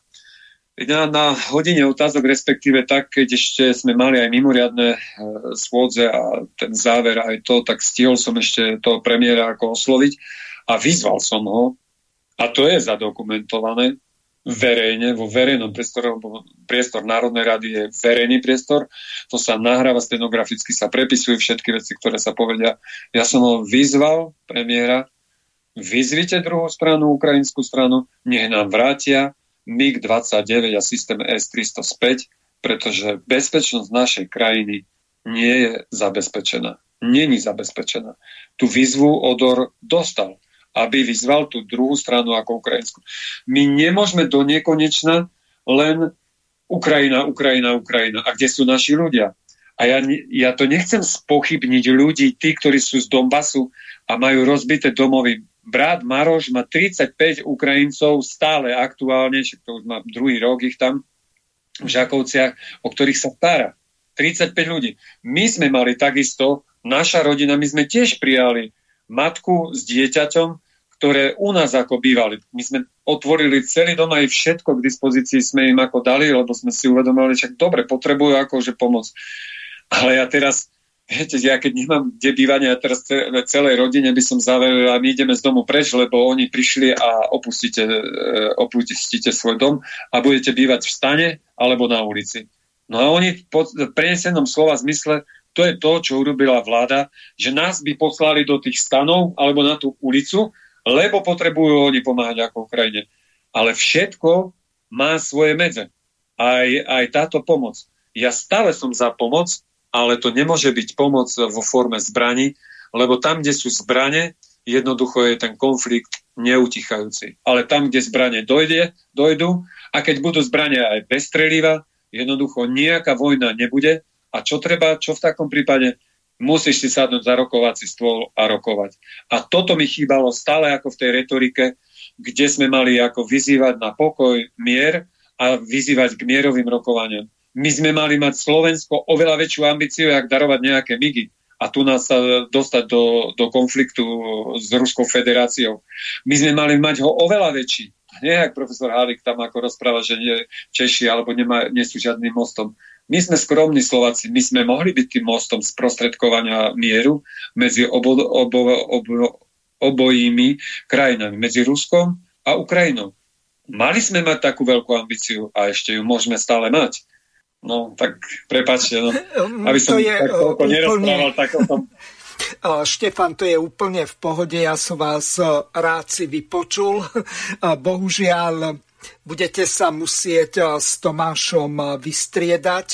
Ja vám v tomto čase veľmi pekne chcem poďakovať. Ešte vám dám nejakú minútku na záver, nejaké také záverečné konštatovanie alebo posolstvo pre našich eh, poslucháčov môžete predniesť a potom eh, dám tam ďalšiu ukážku s Tomášom Tarabom. Dnes bol eh, v Infovojne a medzi tým ho pripojíme to vás. Pripomeniem ešte našim poslucháčom vzhľadom k tomu, že aj pán doktor Štefán Kufa a takisto aj Tomáš Taraba sú cez WhatsApp, tak eh, telefónne číslo nie je možné využívať, ale eh, samozrejme cez Telegram sa môžete úplne kľudne dovolať, eh, ktorý je spárovaný s tým telefónnym číslom plus 421 910 473 440. Takže vaša záverečná minútka a rozlúčenie sa s našimi poslucháčmi. Nech sa páči, máte Štefan slovo. Ja, ja chcem, pán redaktor, ja chcem poďakovať aj všetkým ako poslucháčom, ktorí nás ako počúvali za tú vyslovenú dôveru, ktorý na, ktorú nám dali voliči, lebo je to naša vizitka. Viete, obhajiť e, opätovne ako mandát Není to také jednoduché a videli sme, že koľky kolegovia v podstate ako vypadli e, z toho systému. Ale chcem predovšetkým aj poďakovať aj vám, pán redaktor, počujeme sa? Áno, samozrejme. Počujeme sa. Že aj vám chcem poďakovať za ten priestor mediálny, ktorý ste v rámci tých alternatívnych médií poskytli a mali ste tú odvahu aj za tie, za tie roky v podstate vytvoriť aj priestor na iné názory, ako zaznievajú v tých hlavných e, mainstreamových, hlavných tých médiách, tých prúdových a tie alternatívne médiá, ktoré ste v podstate, vy ste v podstate zohrali veľmi ako veľkú úlohu e, a hlavne počas e, tých 3,5 roka a my sme aj to videli, aj vnímali, že veľakrát ste aj, aj boli vypínaní a proste ataky aj zo strany ako vlády. Vysoko si to vážime a držíme vám palce, aby ste vydržali a aby ste takto objektívne informovali našu spoločnosť. Záleží nám na tom Slovensku, všetkým nám, nám na tom záležať a ja tak na záver by som chcel popriať Božie požehnanie pre celý náš slovenský národ aby ten rozmer spoločne sme mohli ako spoločnými silami do, dosiahnuť, aby ten národný kresťanský a sociálny pro, e, program, ktorý sme si aj my vytýčili, aby sme ho naozaj aj dosiahli počas tých budúcich 4 rokov. Boh vám žehná aj nám všetkým. Ďakujem veľmi pekne, takisto aj ja ďakujem našim poslucháčom za podporu a Lúčim sa s pánom doktorom Štefanom Kufom. Tak ako som vám slúbil, prehrám dnes úvod z relácie, kde bol hostom Tomáš Taraba, ktorý bude hostom druhej časti. Tu sme doma, tu budeme riešiť veci a ja mám štúdiu oproti sebe nášho nového zamestnanca. sa smeje. Ale staronového. Je staronového zamestnanca, teda potvrdeného zamestnanca. Dobré ráno, pán Taraba. Dobré ráno. Pán Taraba v štúdiu. poslucháčom aj vám ďakujem za pozvanie. No čo, pán poslanec? Ako, ako, čo, ako sa vám... Čo, čo, čo vravíte na to, na to že, že deviati ste tam takí oni? Iní. Iní. No ja si Viete, myslím, lebo toto, toto sa na Slovensku ešte nestalo. Neviem, prečo sa to stalo, ale stalo sa to. Tak je to prejav ľudu, takže tá kandidátka SNS e, potvrdila presne, čo sa asi očakávalo, že ak dáte na kandidátku ľudí, ktorí nemusia mať primárne e, spojenie e, stranickou knížkou, ale nejakým hodnotovým prepojením, zázemím, nejakou, by som povedal, autoritou u istej časti voličstva, no tak výsledok je naozaj ten, že Udialo sa to, keď e, politické strany, ktoré niekde iba si niekoho nominujú, e, tak musia byť smutné, ak vidia, že naozaj priama demokracia vie takto fungovať. Je to preho priame demokracie a je to o to väčší záväzok nás, všetkých, ktorí vďaka voličom dostali túto možnosť byť v parlamente a že sme dostali individuálne tak vysoký počet krúžkov. Takže oni sú z toho všetci tak nejak prekvapení, lebo to doposiaľ tu fungovalo inak. Áno, to slovami škôlkára také ani nebýva. Mm. Také nebýva a ja chcem aj toto cestou uh, Andrejovi Dankovi nielenže dať tú, tú úctu, ale aj uznanie, že naozaj sa dokázal uh, rozhodnúť tú správnu chvíľu. Vidíme, že to bolo dobré rozhodnutie, ale pretože my bez SNS by sme tiež nemali ten, nazvem to, výtlak tak ľudovo, ale SNS bez nás by tiež v tom parlamente nebola. Teraz tá otázka stojí, ako sa nám podarí pri tých dvoch politických subjektoch, e, ktoré sú oveľa dominantnejšie, dostali oveľa väčší počet hlasov. V niektorých otázkach asi aj e, nie sú tak e, vyhranení ako my, ako sa nám podarí naozaj pretaviť tú dôveru, ktorú sme dostali s tým programom a s tým, čo sme hovorili. Dobre, o tom sa môžem povedať pozdejšie. Mňa, mňa zaujíma, povedzme, taká vec, že a, čo mňa prekvapilo, to, to, že tam ľudia poslali takýchto, jak ste vy, to ma neprekvapilo. Prekvapilo ma uh, údajne, lebo to som aj od Danka počul, uh, ten pozitívny ohlas zvnútra strany, že sú s tým úplne v pohode. aj keď Danko si tam na tých prvých, ja neviem, 10, 20 alebo koľko miest na, na, natlačil svojich však.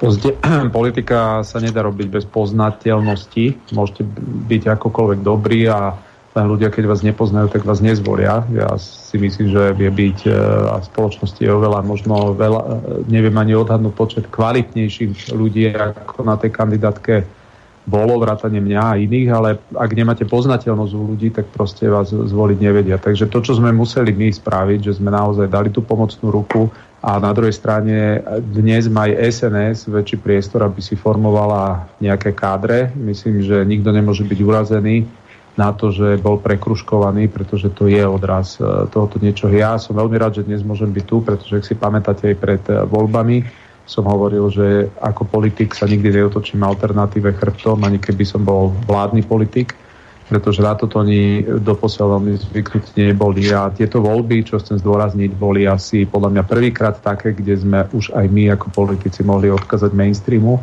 že nestojíme ani o vašu medializáciu a my sa rozhodneme vôbec, či vám budeme chodiť do nejakých debat. A to je obrovský posun, ktorý ja nechcem, aby Eh, význam alternatívy takto o 4 roky bol približne rovnaký alebo klesol, ale práve naopak.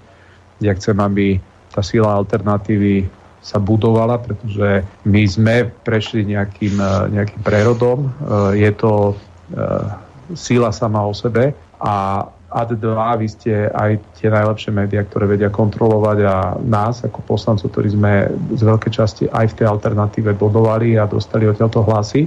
No a to, čo chcem, preto som aj sem prišiel, aj keď som písal, že teda by som rád sa prišiel nielen poďakovať, ale aj vyslať to, toto, toto stanovisko, že aj keby sme mali mať vládne funkcie alebo podobne, uh, rozmýšľam nad tým, ako zrovnoprávniť tie alternatívne médiá s mainstreamom. Napríklad e, vidíte, že sme hneď dali do popredia, že musí byť zrušený ad jedna zákon o vypínaní médií, ale to nie je to podstatné. To podstatné je, aby aj vládni funkcionári alebo vládni politici e, neuprednostňovali mainstream, pretože to, je, to im dáva potom aj väčšiu čítanosť, počúvanosť, aby proste tie informácie, ktoré sa dostávajú k občanom, aby k tým informáciám úplne primerane a rovnako mal prístup aj ten sektor. Takže to bola časť e, relácie z Infovojny, kde dnes má Tomáš asi mediálny deň okrem vyjednávaní. Teraz ho vítam naživo v relácii politické rozhovory s Tomášom Tarabom a vašimi hostiami. Takže Tomáš, vítam ťa. Pozdravujem pekne, ďakujem. Som veľmi rád, že som tu prvýkrát po voľbách. No, tešíme sa takisto aj my. No, Nechcem začínať s tým, s čím začal Adrian alebo Noro, že si náš znovu zamestnaný zamestnanec, to by som si nedovolil povedať, ty si skôr pán veľkomožný, ktorý si určuje svoj plat. Nie, to by sme teda dopadli. Ako ty sa díváš na tú ich slovnú hračku, že poslanci sú zamestnanci voličov? Mm, tak vo svojej podstate to je pravdivé, veď e, voliči uh, nám dávajú mandát. Uh-huh. Je to taký za- začarovaný kruh, že voliči dávajú mandát, odozdávajú moc tým ľuďom a teraz ide o to, aby si zvolili vždy ľudí, ktorí ten mandát nezneužijú proti ľuďom samotným, lebo veď aj to sa môže stať. Takže o tom to je a verím, že ľudia aj s týmto vedomím pristupujú k voľbám a tak aj volili a ja som rád, že tie voľby dopali tak, že sa nám podarilo tesne ale predsa tú progresívno-liberálnu revolúciu okolo progresívneho Slovenska, ktoré tu uh, za výdatnej pomoci mainstreamu a mimovládok mali pripravenú, tak sa nám to vďaka voličom a aj alternatívnym médiám a celkovej zaangažovanosti ľudí podarilo vyslovene zvrátiť a vykopnúť z takej bránkovej čiary, by som povedal. No v tomto máš určite pravdu, lebo ak by ste mali o zhruba nejakých 20 eh, tisíc hlasov menej, eh, čo je zhruba 60 300%, tak eh, nie ste v parlamente a skončili by ste pred bránami, tak ako pred 3,5 rokom progresívne Slovensko a spolu. To bol veľmi tesný výsledok. Tam v podstate, keď si zoberieme, to, čo dostal napríklad Štefan Kufa alebo Filip Kufa, tak stačilo na to, aby ste vy e, s tými 20 tisícami približne hlasov prešli do parlamentu. Takže toto bolo veľké šťastie, že sa to vôbec podarilo, pretože tým pádom by už e, nebolo o čom a e, to, čo som prehrával v tej e, predchádzajúcej časti, kde sa zaprisahal Peter Pellegrini, že že kto nájde nejakú zmienku o tom, že on pôjde s progresívnym Slovenskom a Saskou do koalície, tak že pokiaľ mu pošle nahrávku, takže on mu príde s tým jeho krovinorezom či ako to on nazýva, pokosiť e, záhradu na akokoľvek veľká. Lenže tu e, z tohoto vyplýva čo? Pelegrini eh, pred voľbami jedno, eh, teraz hovorí druhé. Hovorí sa o tom, Pelegrini je najdrahšia nevesta na politickej scéne všetkých čias, pretože bez neho tak eh, nezostaví nikto vládu. Ako ty sa díváš na toto, čo sa teraz deje? A ja som v tej úvodnej časti povedal, že to, čo si mi aj v podstate povedal, že ty chodíš z jedného jednania na druhé a je teraz jedného ideš. E, samozrejme, nemusíš hovoriť e, podrobnosti, tak ako som v úvode povedal, kým nie je dohodnuté všetko, nie je dohodnuté nič, ale aspoň keď si tu, tak e, môžeš... No, Marno Šediva, máme volajúceho... No, máme volajúceho poslucháča, tak nech sa páči. Počujeme sa? Áno, počujeme. Dobrý večer, prajem, pozdravujem všetkých. Ja sa chcem teda než opýtať, ale však už Pelegrini rozhodol. Bola, bola tlačová konferencia, neviem, však asi viete, nie? No tak e, môžete nás informovať, e, čo konkrétne a ktorú tlačovku ste mali na mysli. No tú tlačovú konferenciu, kde Pelegrini oznámil, že jediná teraz, čo bola pred hodinou doma, ja neviem presne, kde oznámil, že vláda prichádza do úvahy len so smerom a SNS, že, že bláznou okolo Šimečku Sasky a, a v podstate tieto dve strany hlavne menoval, že už nebude počúvať, lebo že, že si tam vyhadzujú na oči kadečo a a že to by bola nestabilná vláda. Tak, no. tak uh, novinári tam do ňo šťúchali. Samozrejme, že, že to mal vedieť už, že to mohol vedieť už aj predtým a prečo až teraz a, a tak. Však ako, nič nové pod slnkom, akože denník sme a takéto tieto denníčky žlté. Ako, mali zase prúpovidky, ale neviem, to, to je už dosť stará informácia na môj vkus neviem, no je od nejakej 4. hodiny, 5. To je vonku. Takže a teda pochválil aj Smer, aj SNS, že akože korektne jednajú.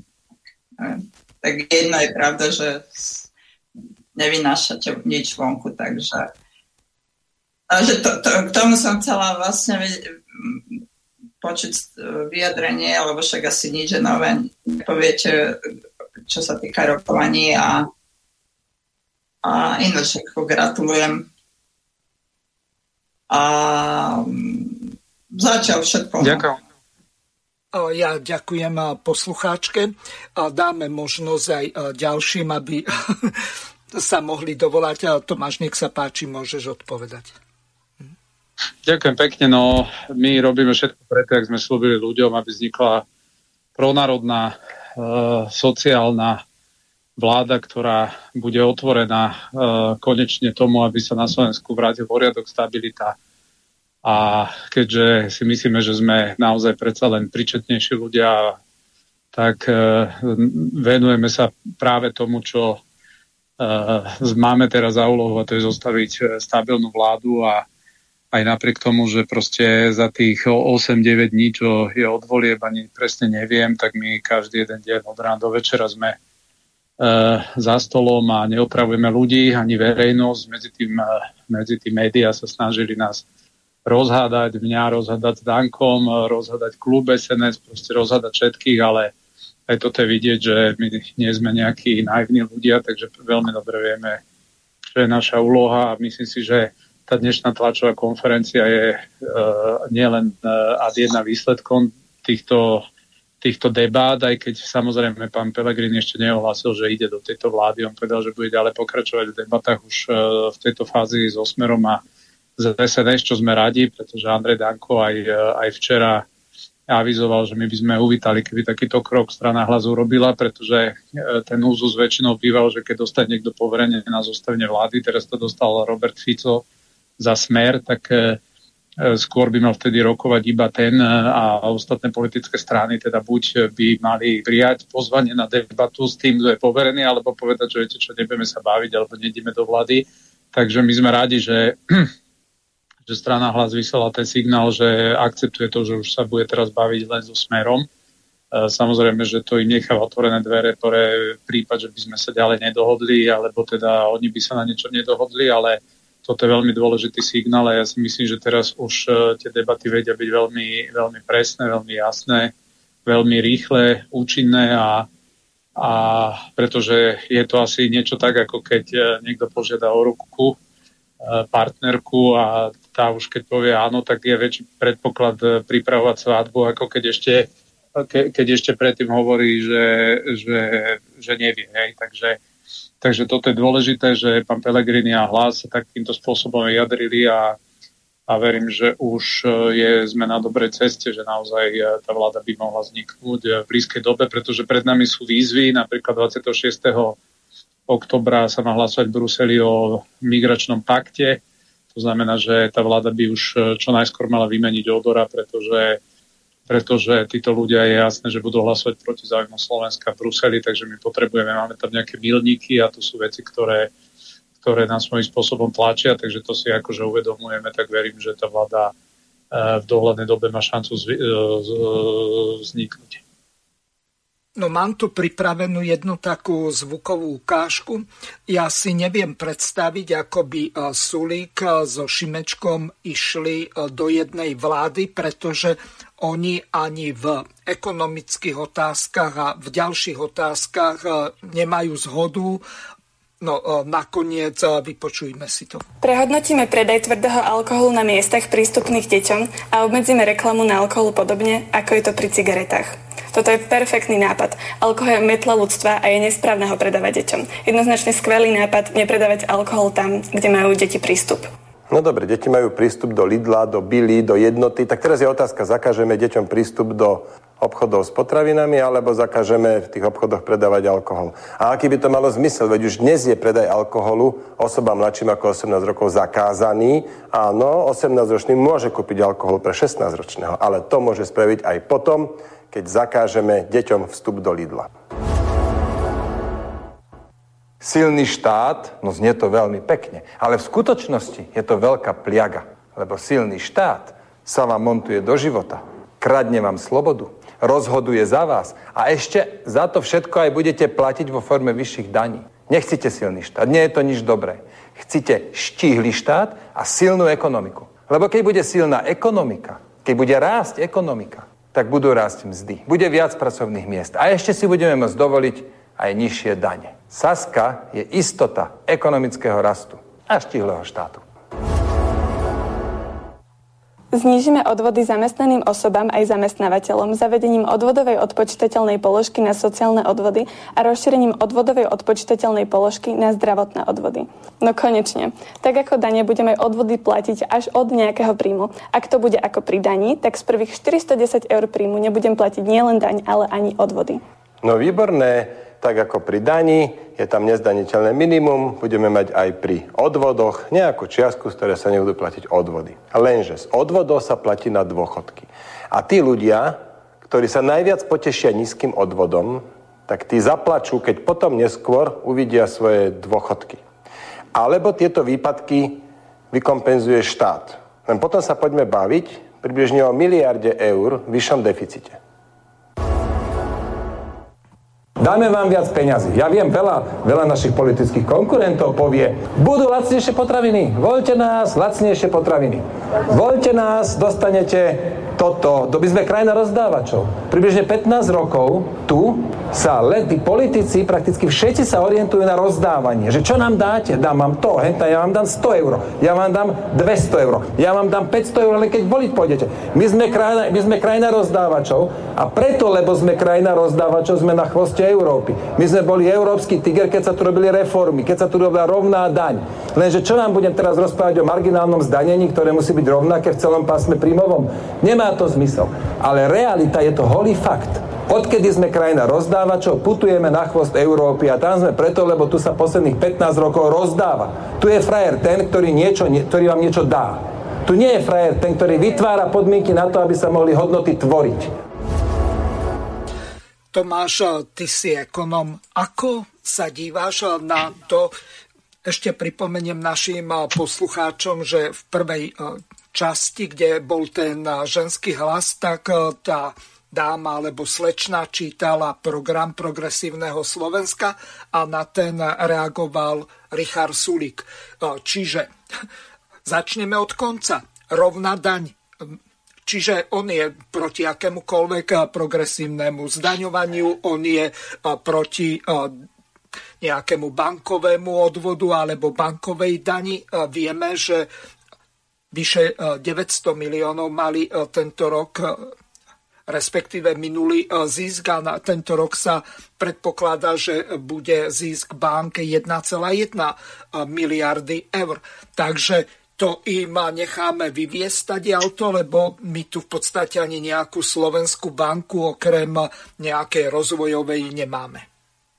Pozri, ja som e, samozrejme za to, aby štát si nechával čo najmenej peňazí a čo najviac peňazí nech si nechávajú ľudia vo svojich váčkoch, pretože, alebo penaženkách, aby si oni sami vedia, kde ich majú použiť čo najlepšie. To znamená, vždy som radšej, keď má e, otec, mama, dôchodca, to je jedno, invalid, peniaze, ale a nie minister primárne, ale predsa len máme situácie, že ten štát fungovať musí, musí mať nejaké príjmy. E, ak dáte bezbrehu možnosť e, E, politikom zdaňovať ľudí, no tak to robiť... Počkaj, Tomáš, jedna dôležitá informácia pre poslucháčov, ktorí prišli neskôr. Tomáš Taraba je na WhatsAppe. Ja vás nemôžem zobrať cez telefón, môžete použiť jedine Telegram a cez ten sa dovolať tak ako v predchádzajúcom vstupe pani poslucháčka. Tomáš, nech sa páči, pokračuj.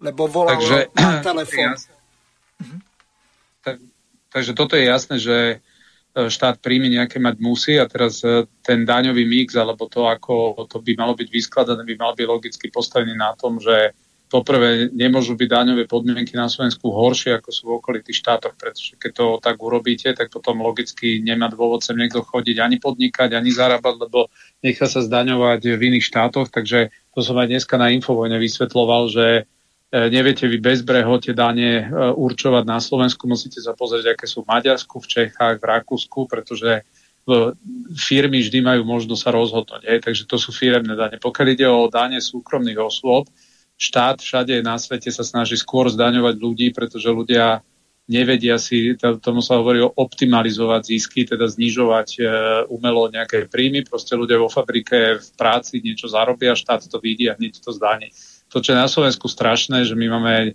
relatívne vysoké ceny, cenu práce, teda sociálnych odvodov. Zároveň máme e, dane a potom ešte máme 20% a viac niekde, alebo tak niekde to je menej, e, keď sa to zráta DPH, poplatky ďalšie, ktoré sú skryté tiež dane a podobne. Takže to, čo je e, najsociálnejšia politika, ak sa znižuje daň z pridanej hodnoty, a to je to, čo pretlačam v podstate v politike aj ja, pretože daň z pridanej hodnoty je druhé zdanenie. Ty keď prídeš do obchoda so zarobenými peniazmi, ktoré raz už zdanené boli, tak čokoľvek si kúpiš, tak ti tam prihodia len tak štát ďalších 20% DPH, teda daň, ktorú si musíš znova uplatniť. Takže to treba vždy prirátať. Takže keď niekto hovorí, že na Slovensku je relatívne nízka, povedzme, daň zo zisku oproti iným štátom, no tak treba vždy povedať, že či a porovnať, že či tie štáty majú aj takú daň z pridanej hodnoty, ako máme my. No a toto je práve to, že my musíme uh, nastaviť ten, uh, ten daňový mix, keď to tak poviem tak, aby tí, ktorí napríklad patria medzi nízkozárobkových, aby napríklad mali nižšie sociálne odvody, aby proste bola tá motivácia tieto pracovné miesta u zamestnávateľov držať alebo alebo proste zamestnávať aj v tomto sektore. Tí, ktorí samozrejme zarábajú viac, tak nemusia byť e, alebo môžu byť zdaňovaní o niečo viac. Či to nazvať progresívne zdanenie, pretože progresívna daň zase znamená to, že si zdaňovaný viac len preto, že viac zarábaš, čo ale neznamená ešte, že, že by to mal byť dôvod na, na väčšie zdanenie. Ak, e, to, čo je u nás dôležité, si však uvedomiť, že my potrebujeme začať dobiehať všetky okolité štáty. Nám odišlo Maďarsko, nás predbehli dokonca už aj Rumúni, my sme druhá najchudobnejšia krajina na svete, teda v Európskej únii, pardon, to, čo prestalo na Slovensku sem plynu, to sú v podstate zahraničné investície. My potrebujeme opäť naštartovať ekonomiku a ja v tej vláde, teraz nechce sa mi ani komentovať tieto rôzne ekonomické názory medzi Sulikom a progresívnym Slovenskom. Progresívne Slovensko je absolútna pliaga aj po ekonomickej, aj po kultúrno-etickej oblasti. To sú proste ľudia otrhnutí od reality, od Slovenska. Oni tu ani nežili, oni tu neštudovali, oni tu po väčšine iba sa rozhodli prísť a vyhrať voľby a, a realizovať tu nejakú probruselskú politiku, ktorá, ktorá ich vôbec nezaujíma, že či zničí priemysel, čo spraví s pracovnými miestami. Proste oni chceli zdániť, dodatočne tu teraz vidíme na zozname tých opatrení, ktoré chcel Odor prijať, a ktoré predstavil, chcú zaviesť v podstate zdaňovanie ešte väčšie benzínu, ciest, chcú v podstate regulovať, kto čo má čo, ako spotrebovať, cigarety, alkohol, všetko si myslia, že ľudia znížia spotrebu, keď im tam uvalia vysoké dáne. Proste oni siahajú na slobodu vo všetkých týchto oblastiach. Takže my práve naopak pred našou vládou bude stať, ak teda vznikne to, že musíme okamžite zaviesť daň e, pre banky. Tie majú 1,1 miliardy zisk to samozrejme v tých súlikových e, opatreniach nikde nie je. No a je nenormálne, že Uh, oni tu navrhujú opatrenia, kde jednoduchí ľudia tu majú 10 miliónov, tu 20, tu 40, tu 50, akože na daniach začne zaplatiť, ale nikto nechce spomínať to, že tie banky vďaka vláde Matoviča a Hegera prišli o dáň a vďaka nej si tu vyslovene žijú ako, ako prasce v žite a nikto ich zdaňovať nechcel. Takže my budeme musieť siahnuť na tieto opatrenia tak, aby sme dokázali naozaj že udržať ten sociálny štandard uh, ľudí na Slovensku, pretože môžem vám povedať, uh, dnes uh, som sa aj stretol s predstaviteľmi teda Smeru, ktorí boli na ministerstve financí, pozrieť sa, v akom stave sú verejné financie. No a je to naozaj Slovenská republika je jedna vybrakovaná pokladnica teraz. Proste oni, oni, ja ani neviem, jak oni dokázali rozhádzať toľko, toľko ťažkých miliard a nevidíme to nikde naokolo. Proste máme čo robiť, ale ja verím, že s podporou ľudí a, a s veľkým nasadením, že sa nám to podarí. No Tomáš, spýtam sa ťa na to, možno presne opačne. Matovič, keď prišiel, tak povedal, že na ministerstve financí je prázdna špajza. Teraz už je podľa tohoto, čo hovoríš, aj špajza ukradnutá.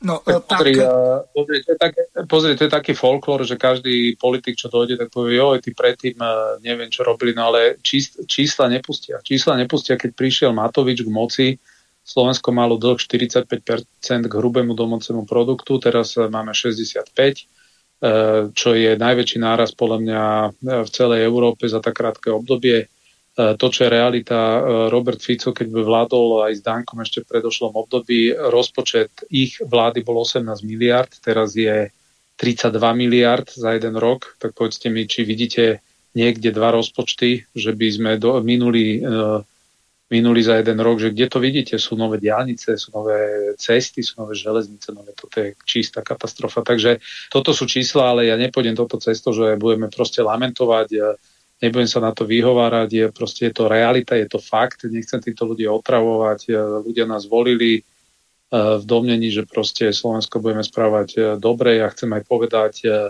že aj k tomu výsledku SNS, čo si hovoril, my sme dostali úžasné čísla, pretože tá účasť vo voľbách bola historicky najvyššia a vždy, keď je vysoká účasť vo voľbách, tak z toho vždy profitujú tie hlavné politické strany, v tomto prípade to bol Smer, Progresívne Slovensko a tie malé strany alebo menšie strany vždy potom percentuálne strácajú, lebo poviem ti príklad, ak má nejaká strana ako, ja neviem, Slovenská národná strana v priemere konštantne 130 tisíc hlasov, no tak je rozdiel, či sa volieb zúčastní 3 milióny alebo 2,5 milióna ľudí, hej, lebo to percentuálne potom ti spôsobuje, že za normálnych okolností by si mal 7% a takto máš 5,6 ako sme mali ale ten, ten výsledok bol krásny. Je vidieť, že tá vysoká účasť napríklad dostala mimo parlament práve republiku a ja chcem akože v tomto potvrdiť, eh, že sa cítime teda, cítime tú povinnosť, eh, aby aj títo ľudia verili a dôverovali nám, že napriek tomu, že republiku v parlamente nemajú, že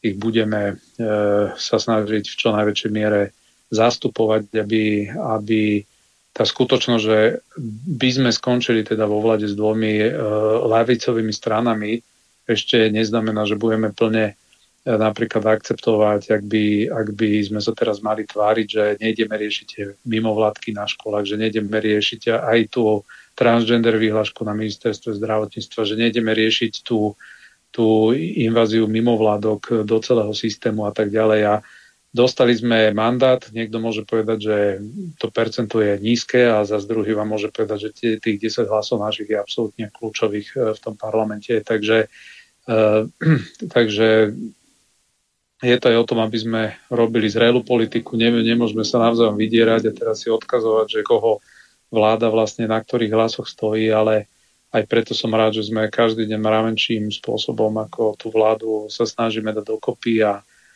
a verím, že v čo najskoršom už teraz po dnešnej tlačovke hlasu eh, termíne naozaj budeme môcť ľuďom povedať, že konečne na Slovensku vzniká vláda, ktorá prinesie opäť prácu a, a pokoj.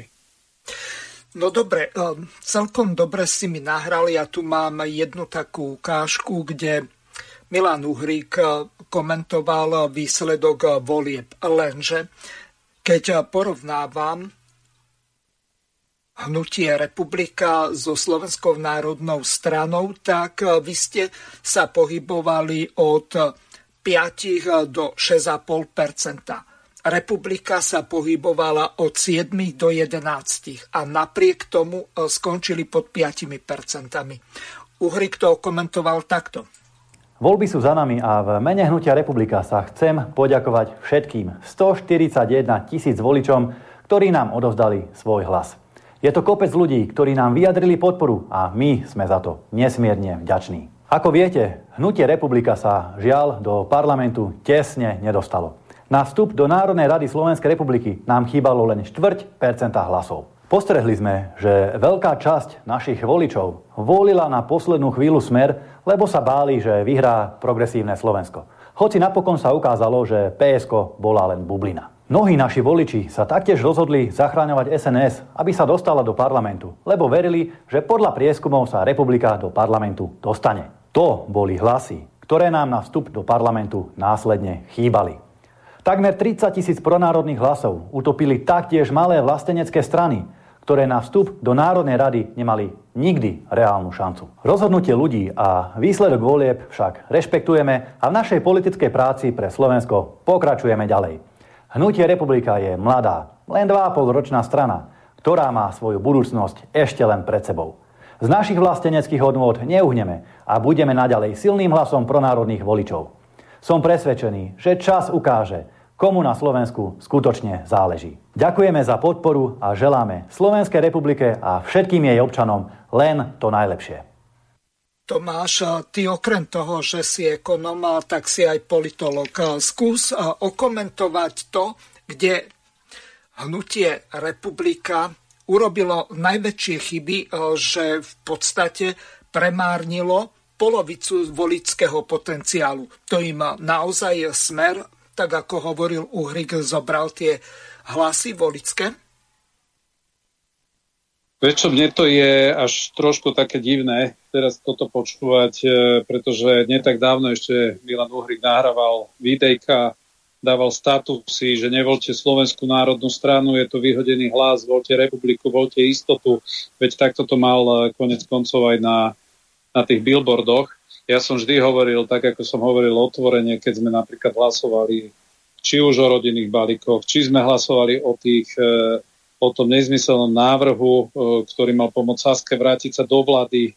Ja som vždy otvorene s ľuďmi hral, hovoril som im pravdu a nie nejaké žvásty, ktoré len sa zdali, že sú nejaký politický akože marketing. No a republika, viete, akože keby som mal položiť teraz e, Milana Uhrika slova, tak mne je strašne ľúto, že prepadlo zbytočne 4, koľko mali 8% hlasov, SNS mohla mať, mohla, mohla mať tým pádom teraz 11 a mohli sme mať úplne inú sílu. Takže nechápem, že on ešte v čase, kedy sa nedostal do parlamentu, tak má potrebu vlastne vytýkať iným politickým stranám, že na čo kandidovali, veď prepadli ich hlasy. No presne tá, podľa tejto logiky potom nechápem, prečo kandidoval aj on, keď prepadli aj jeho hlasy. Takže to len na toho. No ja som e, veľmi rád, že ľudia pochopili, že voliť Slovenskú národnú stranu je jediná cesta na to, aby vznikla pronárodná vláda. A naozaj toto sa stalo. Ak by dnes SNS v parlamente nebola, a to môžem aj teraz e, potvrdiť zo všetkých tých e, zákulisných rokovaní o vzniku novej vlády, ak by SNS vo vláde teda nebola v parlamente, ale bola by to napríklad republika, nikdy v živote by hlas do takej vlády nešiel, to znamená, ani tak by tá pronárodná vláda nevznikla. Takže toto je otvorené konštatovanie. No a kde urobili oni chyby, tak ja si myslím, že ľudia si uvedomili, že ten hlas pre nich je rizikový, naozaj počúvali reálne tie vyjadrenia že, a pochopili tomu, že ak máme sa baviť o, o zmene vlády, tak musí tam prísť Slovenská národná strana. Takže Uh, nechce sa mi komentovať, podľa mňa urobili, Milan Uhrik bol dosť slabý v tých politických debatách televíznych, ja si myslím, že ľudia, skôr, ľudia boli skôr prekvapení z toho, že, že ten výkon nebol taký. No a druhá vec ale, ktorá je, že, že si tam rozporoval. Hej. Jedného dňa povedal, jeden, jeden deň povedal, že on bude hlasovať či organizovať referendum o vystúpení z EU z NATO. Potom v druhej debate už povedal, že to robiť vlastne nebudú, lebo medzi tým ich vylúčil hlas za to z spolupráce. Do toho, do toho Mar- Marian Kotleba tiež ich s týmto všetkým konfrontoval. Takže ja si myslím, že tí voliči tam v určitom momente nevideli konzistentnosť, nevedeli, čo si od toho majú predstaviť, čo vlastne oni chcú No a spláchlo ich ak niečo, tak ich spláchlo to, že, že vlastne sa začali, alebo chceli sa začať podobať na smer. A potom si ľudia povedali, tak aký má význam vlastne voliť niekoho, kto, kto kopíruje kontúry e, strany smer, to už rovno môžeme voliť smer autenticky a toto je to, čo ich primárne vysalo. Takže, takže ja už, to už je na nich, nech si to analýzujú ako chcú. Ja môžem všetkých uistiť, že, že my, ktorí tam sme v parlamente a to teraz uh, uh, si uvedomujeme, že sme ten mandát dostali, že veľa tých voličov, ktorí volili nás, tak v skutočnosti majú veľmi blízko aj k republike. Nevideli tam až taký možno ani ten rozdiel, ale pochopili predsa len možno na základe nejaké osobnej dôvery alebo predpokladu, že ten hlas nebude prepadnutý že toto dáva proste väčší zmysel a my už len môžeme naozaj akože bojovať za to, aby každý uh, s dobrým pocitom uh, ďalej sledoval našu prácu a, a touto cestou ja chcem ubezpečiť ešte raz aj voličov republiky, že, že urobíme všetko preto, aby uh, v nás videli tiež svojich zástupcov v parlamente, ktorí, ktorí budú vykonať ten mandát tak, že tá vláda bude vedieť fungovať celé 4 roky, že bude stabilná, ale na druhej strane chcem povedať, my nebudeme cúvať. Samozrejme, keď ste v koalícii, musíte zohľadňovať aj názory e, tých ďalších dvoch strán, ale my tú identitu, e, to DNA, ktoré sme do tej politiky priniesli, aj tie jednotliví ľudia na tej kandidátke, ktorí sa prekruškovali, tak popreť e, nechceme ani to popierať nebudeme. Takže, takže ja si myslím, republika išla potom nejakou cestou, že pomaly zobrali kohokoľvek, kto im zaklopal na dvere, že chceli ísť na tú kandidátku. Chválili sa tam kadejakými ľuďmi a viem, že niektorí poznali obrazne povedané dva týždňa aj s cestou. Niektorí dokonca chodili e, k nám, prišli, že viete čo, my chceme ísť z sns a potom mali požiadavky a jeden povedal, ja chcem byť do prvej desiny, druhý, ja chcem byť do 12 a tak a my sme nemali na tomto postavenú kandidátku. My sme mali postavenú, že viete čo, u nás sa neobchoduje s miestami. E, ak chcete, naozaj chcete potiahnuť našu kandidátku, tak sa nechajte napísať kdekoľvek. U nás nikto si nevyrokoval, že ja mám podmienku také a keď mi toto mesto nedáte, tak poviem niekde inde. Každý, kto toto u nás skúsil, tak sme mu povedali, že toto nie je autentické, to nie je hodnoverné, to nie je o tom, že poďme bojovať za tú značku. My keď sme sa dali dokopy na kandidátke SNS mala v niektorých prieskumoch 2,9, niekde 3,2 a toto bol ten, to najlepšie, to najkrajšie síto, že sme odkryli všetkých tých oportunistov, ktorí aj v našom okolí boli, ktorí odišli, lebo si mysleli, že niekde si e, za našim chrbtom vyrokujú lepšie miesta. No a je to veľká, veľká naozaj pre nich, by som povedal možno lekcia, že, že keď začneš obchodovať s vlastným presvedčením a ideš len po funkciách a v tomto prípade každý, kto vymenil SNS kandidátku len za to, že mu niekde slúbili o jedno, dve miesta lepšie, tak obchodoval s tými hodnotami, lebo keď raz mám nejaké hodnoty, nejaké nastavenie a viem, že to, čo ľuďom rozprávam, tak za to chcem reálne bojovať, tak toto bolo u nás to najkrajšie. A poviem ti, že kto zostal na tej našej kandidátke, to boli naozaj ľudia, čo tam išli z hlbokého presvedčenia a to sa prejavilo v celej tej kampani. Proste my sme absolvovali stovky stretnutí, stovky meetingov, my sme proste autenticky do toho každý išli naplno a a my sme nepozerali nikto, kto išiel na tú kandidátku SNS, nešiel tam s tým, že ide do strany, ktorá má s istotou účasť v parlamente. Kdežto tí, čo sa písali na kandidátku republiky, všetci sa tam pchali len preto, lebo si mysleli, že no tak oni môžu mať v najhoršom prípade 7 a v ideálnom prípade 10, možno 12% A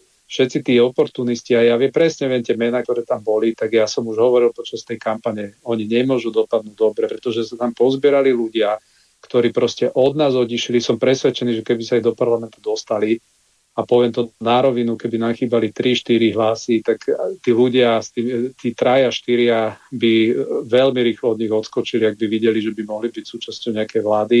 Takže, takže toto je to, že je to pre mňa naozaj dôkaz, že dávajte, aj keď čokoľvek robíte, treba naozaj robiť s ľuďmi z presvedčenia a nie proste s oportunizmom len preto, že niekto má veľké percento. No a a je to proste ponaučenie pre nich, myslím si, ehm, a bolo to cítiť potom aj v tej kampani. Podľa mňa to ťahal tam iba nejakým spôsobom Uhrík, e, však Mazurek vždy je aktívny, ale, ale ja som sa tak z podielky ti poviem, že e, na to pozeral, že proste to nedajú, lebo ja už som to videl na ich Facebookoch, e, keď ja som vyzval ľudí, že prosím vás, prídite voliť, prídite voliť SNS, lebo je to dôležité, vysvetlil som prečo, tak to moje video malo za pár hodín, tuším 4,5 tisíc lajkov na Facebooku. A keď, a keď to nahral Milan Uhry, že prídete voliť republiku, malo to, malo to nejak do 2000 a ja už som vtedy hovoril, že to, to sa to nemajú šancu dať. A plus ja som uh,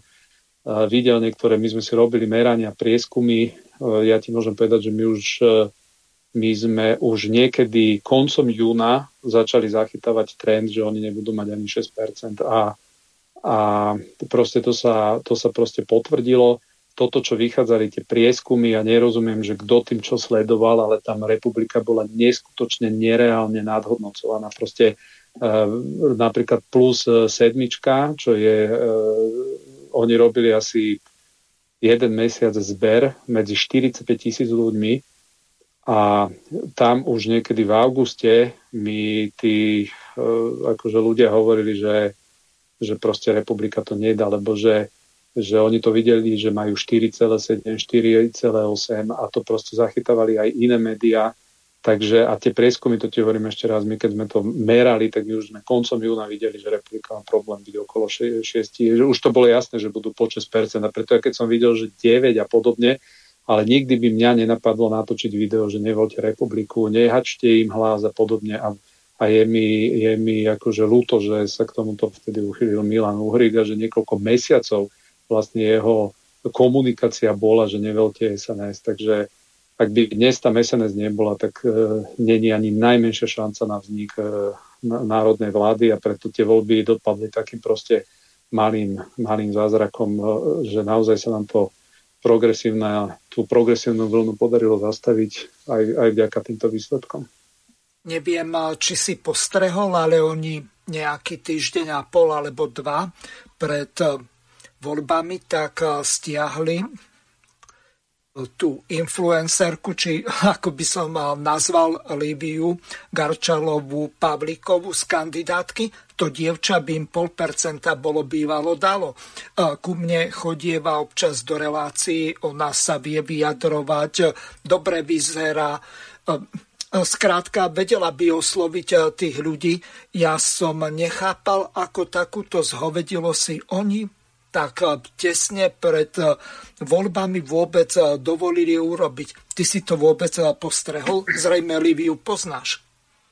Vieš čo, Liviu poznám ako veľmi veľa akože jej videí, akože aj odvahu, ako má, že na, naposledy, ja som myslím, že som aj zdieľal jej video, keď išla na, na ten LGBTI nejaký pochod, čo mali, no veľmi akože ich uh, inteligentne tam sa pýtala, jak nevedeli odpovedať. Ja ja mám rešpekt k jej práci.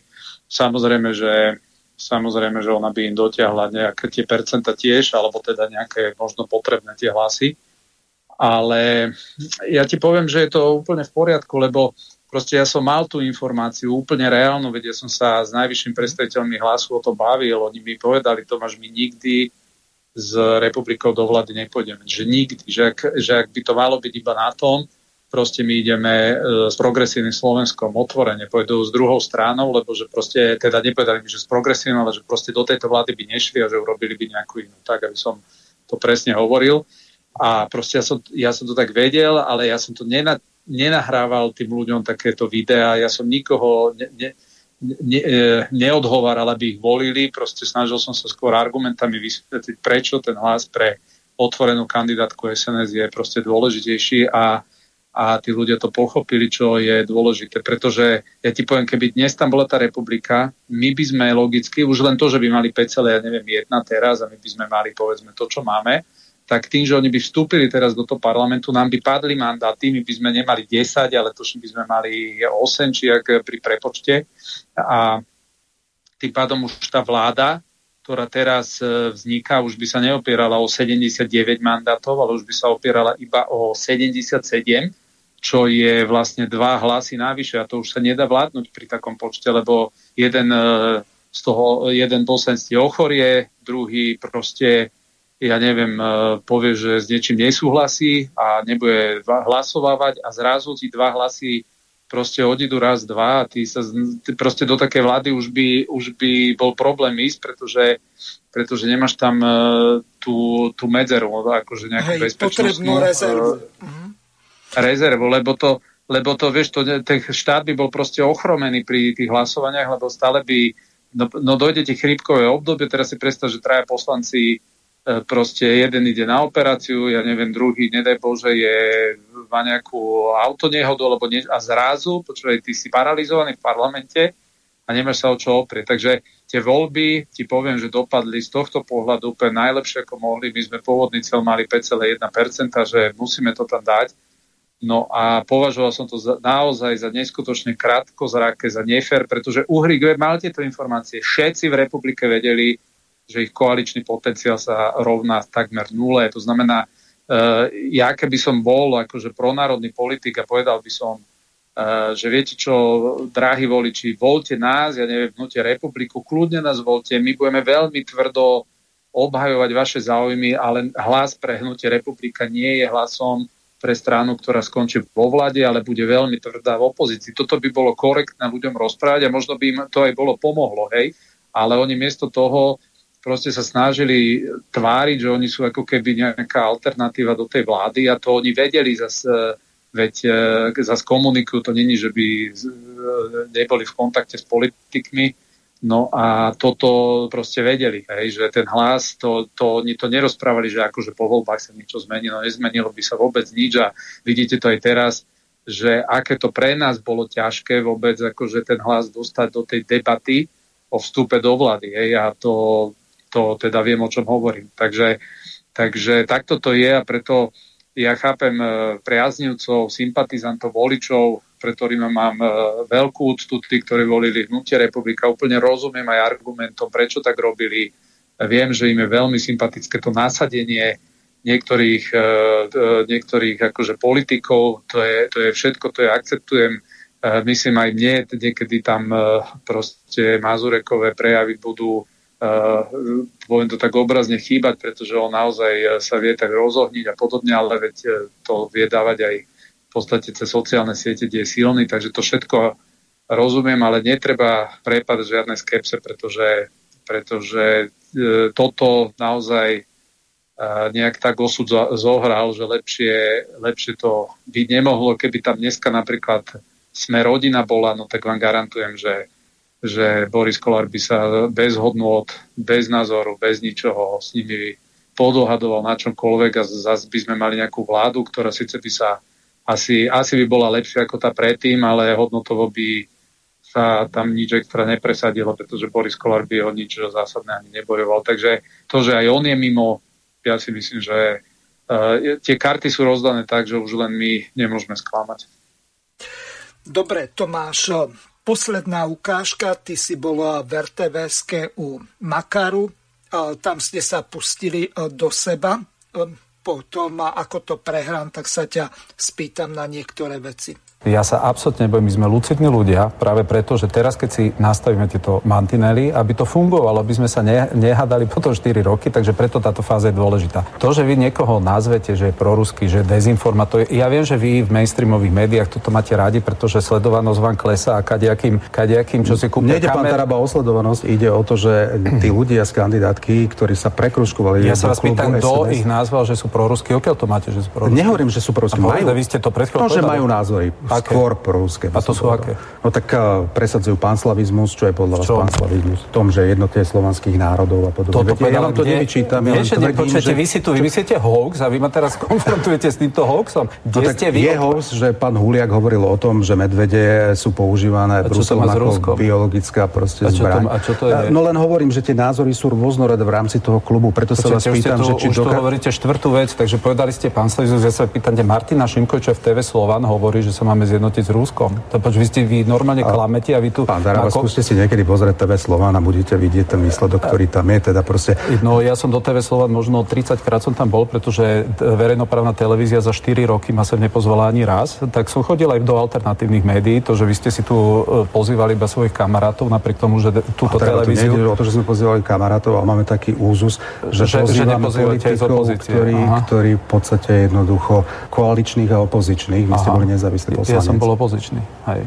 Ja som bol opozičný. Ja som bol opozičný. A čo? Nezaradený opozičný poslanec. No však a čo? Máte koalíciu a všetko ostatné opozícia, takže ja som bol opozičný. Dobre, necháme no, ne, ne, ne, ten... nenecháme. A, a, to, no, nenecháme. A to, že ja som patril medzi štyroch najplnejších politikov na sociálne siete a vy za 4 roky, napriek tomu, že už bolo jasné, že 70% voličov je na strane opozície, ste si za 4 roky nenašli priestor ma sem pozvať, tak som chodil aj do TV Slovan. A viete, o čom je TV Slovan? Že si zavolajú hostia a ten host sa s nimi rozpráva. Takže takéto, že vy si tu dáte nálepky niekomu a potom ma s tým konfrontujete, že aby som ja potvrdzoval ja vaše nálepky, nálepky. Nehovoríte fakty, vy hovoríte totálne hoxy v priamom prenose verejnoprávnej televízie. To nie je úplne. Takže kl- môžete, môžem vás ubezpečiť, aj naši koaliční partnery potenciálni majú veľmi dobre zanalizovaný náš poslanecký klub. Oni vedia, že nikto nepôjde do opozície si sadnúť pani Kolikovej alebo neviem ku komu a bojovať proti budúcej vláde. No a teraz otázka na teba. Do konca relácie máme nejakých 8 minút. Tomáš, čo idete urobiť s RTVS-kou, pretože to počnú s riaditeľom a končia s Makarom a Jančkárovou je súce na vyhodenie. Ja si neviem predstaviť, či by sa takíto moderátori vôbec v alternatívnych médiách uplatnili.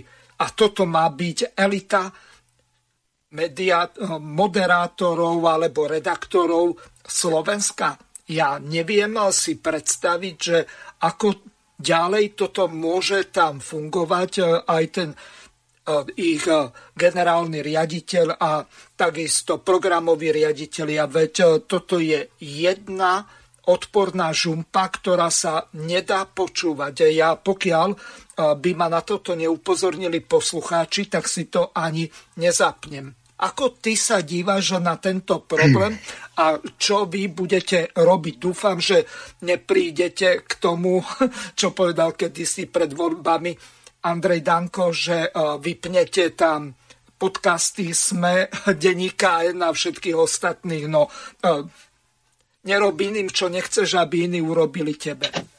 Pozri sa, každý, kto si toto pozrel, tak videl, e, že v tej televízii sa usadili normálne, že aktivisti, to nie sú novinári, to nie sú žurnalisti, to sú proste totálni aktivisti a ja mám tohoto celého už plné zuby. Ja som tam 4 roky nebol, ja som nikomu není podplatný, tam ja nikomu nič nedlžím, nikto mne nemôže povedať, že vieš čo, e, ty máš nejakú poznateľnosť vďaka našej televízii, že si tu chodil, to vôbec nie je pravda ja môžem ubezpečiť, ubezpečiť všetkých poslucháčov, že Slovenská národná strana má v tomto jasno, čo treba robiť. Vrátime do kultúry národný vlastenecký aspekt, do národnej televízii vrátime normálnu, reálnu pluralitu a už na Slovensku nebudeme cúvať pred týmto uh, aktivizmom, ktorý sa schováva za žurnalistiku. Proste ľudia si tu nebudú platiť verejnú televíziu na to, aby si tam Havran a celá táto progresívno-liberálna uh, skupinka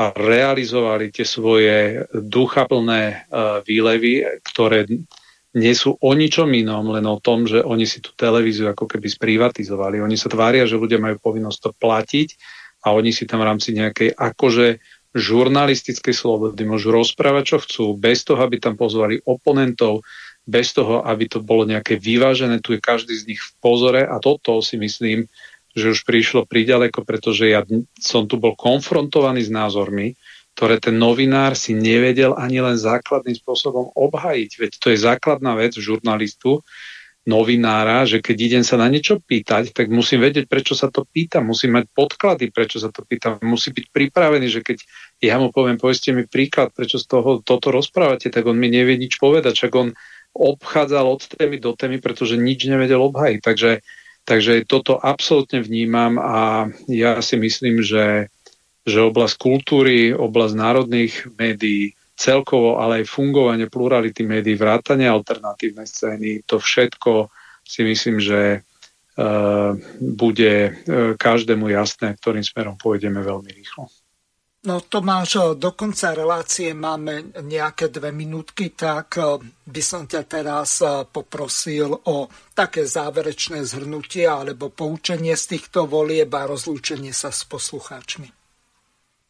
Vieš čo, ja skôr e, samozrejme, že ďakovať, ďakujem, to už uh, patrí k takej, k takej základnej uh, konštante. Slušnosti. Ale, slušnosti, ale to, čo chcem naozaj že oceniť, ako, ako sa dokázali Slováci k týmto voľbám uh, postaviť, ja to hovorím aj mojim stranickým kolegom, my si musíme uvedomiť, že toto je možno posledná šanca vrátiť Slovensku nejakú normálnu identitu, nastaviť tu veci tak, aby tak to o 4 roky proste sme neboli už len odkazaní na to, jak nejaká, nejaká uh, priehrada, že sa naplňa, naplňa voda a môžeš ešte dať pár vriec a už to ide prevaliť sa a, a to sa teraz stalo, proste ten progresívny liberalizmus uh, to tu chcel celé prevalcovať a my máme jedinečnú šancu tento trend na Slovensku zvrátiť, udržať Slovensko v takej normálnosti a to, čo chcem potvrdiť, ja aj pred voľbami som povedal, že bez ohľadu na to, ako dopadnú voľby, bez ohľadu na to, či budem v parlamente alebo či budem vládny, po prípade politik,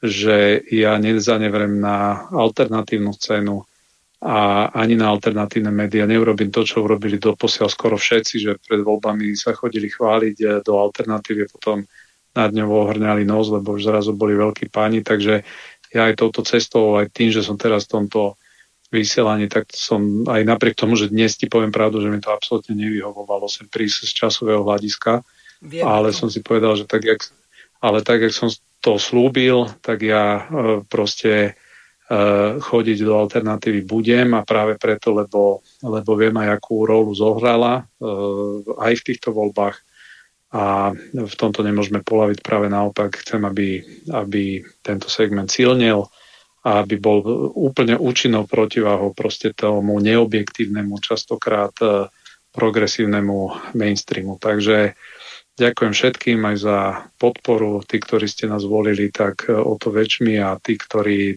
akýmkoľvek spôsobom ste z tých volieb e, náhodou sklamaní, tak len preto, že tam nie sú nejakí možno vaši vybraní politici, tak verím, že ich účinne zastúpime. Ďakujem veľmi pekne. V prvej časti doktorovi Štefanovi Kufovi a v druhej časti inžinierovi magistrovi Tomášovi Tarabovi, ktorí boli hostiami Slobodného vysielača. Ďakujem takisto aj vám, vážení poslucháči, za podporu a takisto aj za zapájanie sa do relácií. Lúčim sa s vami a prajem vám pekný večer. Do počutia. Do počutia. Táto relácia vznikla za podpory dobrovoľných príspevkov našich poslucháčov. I ty sa k ním môžeš pridať. Viac informácií nájdeš na www.slobodnyvysielac.sk Ďakujeme.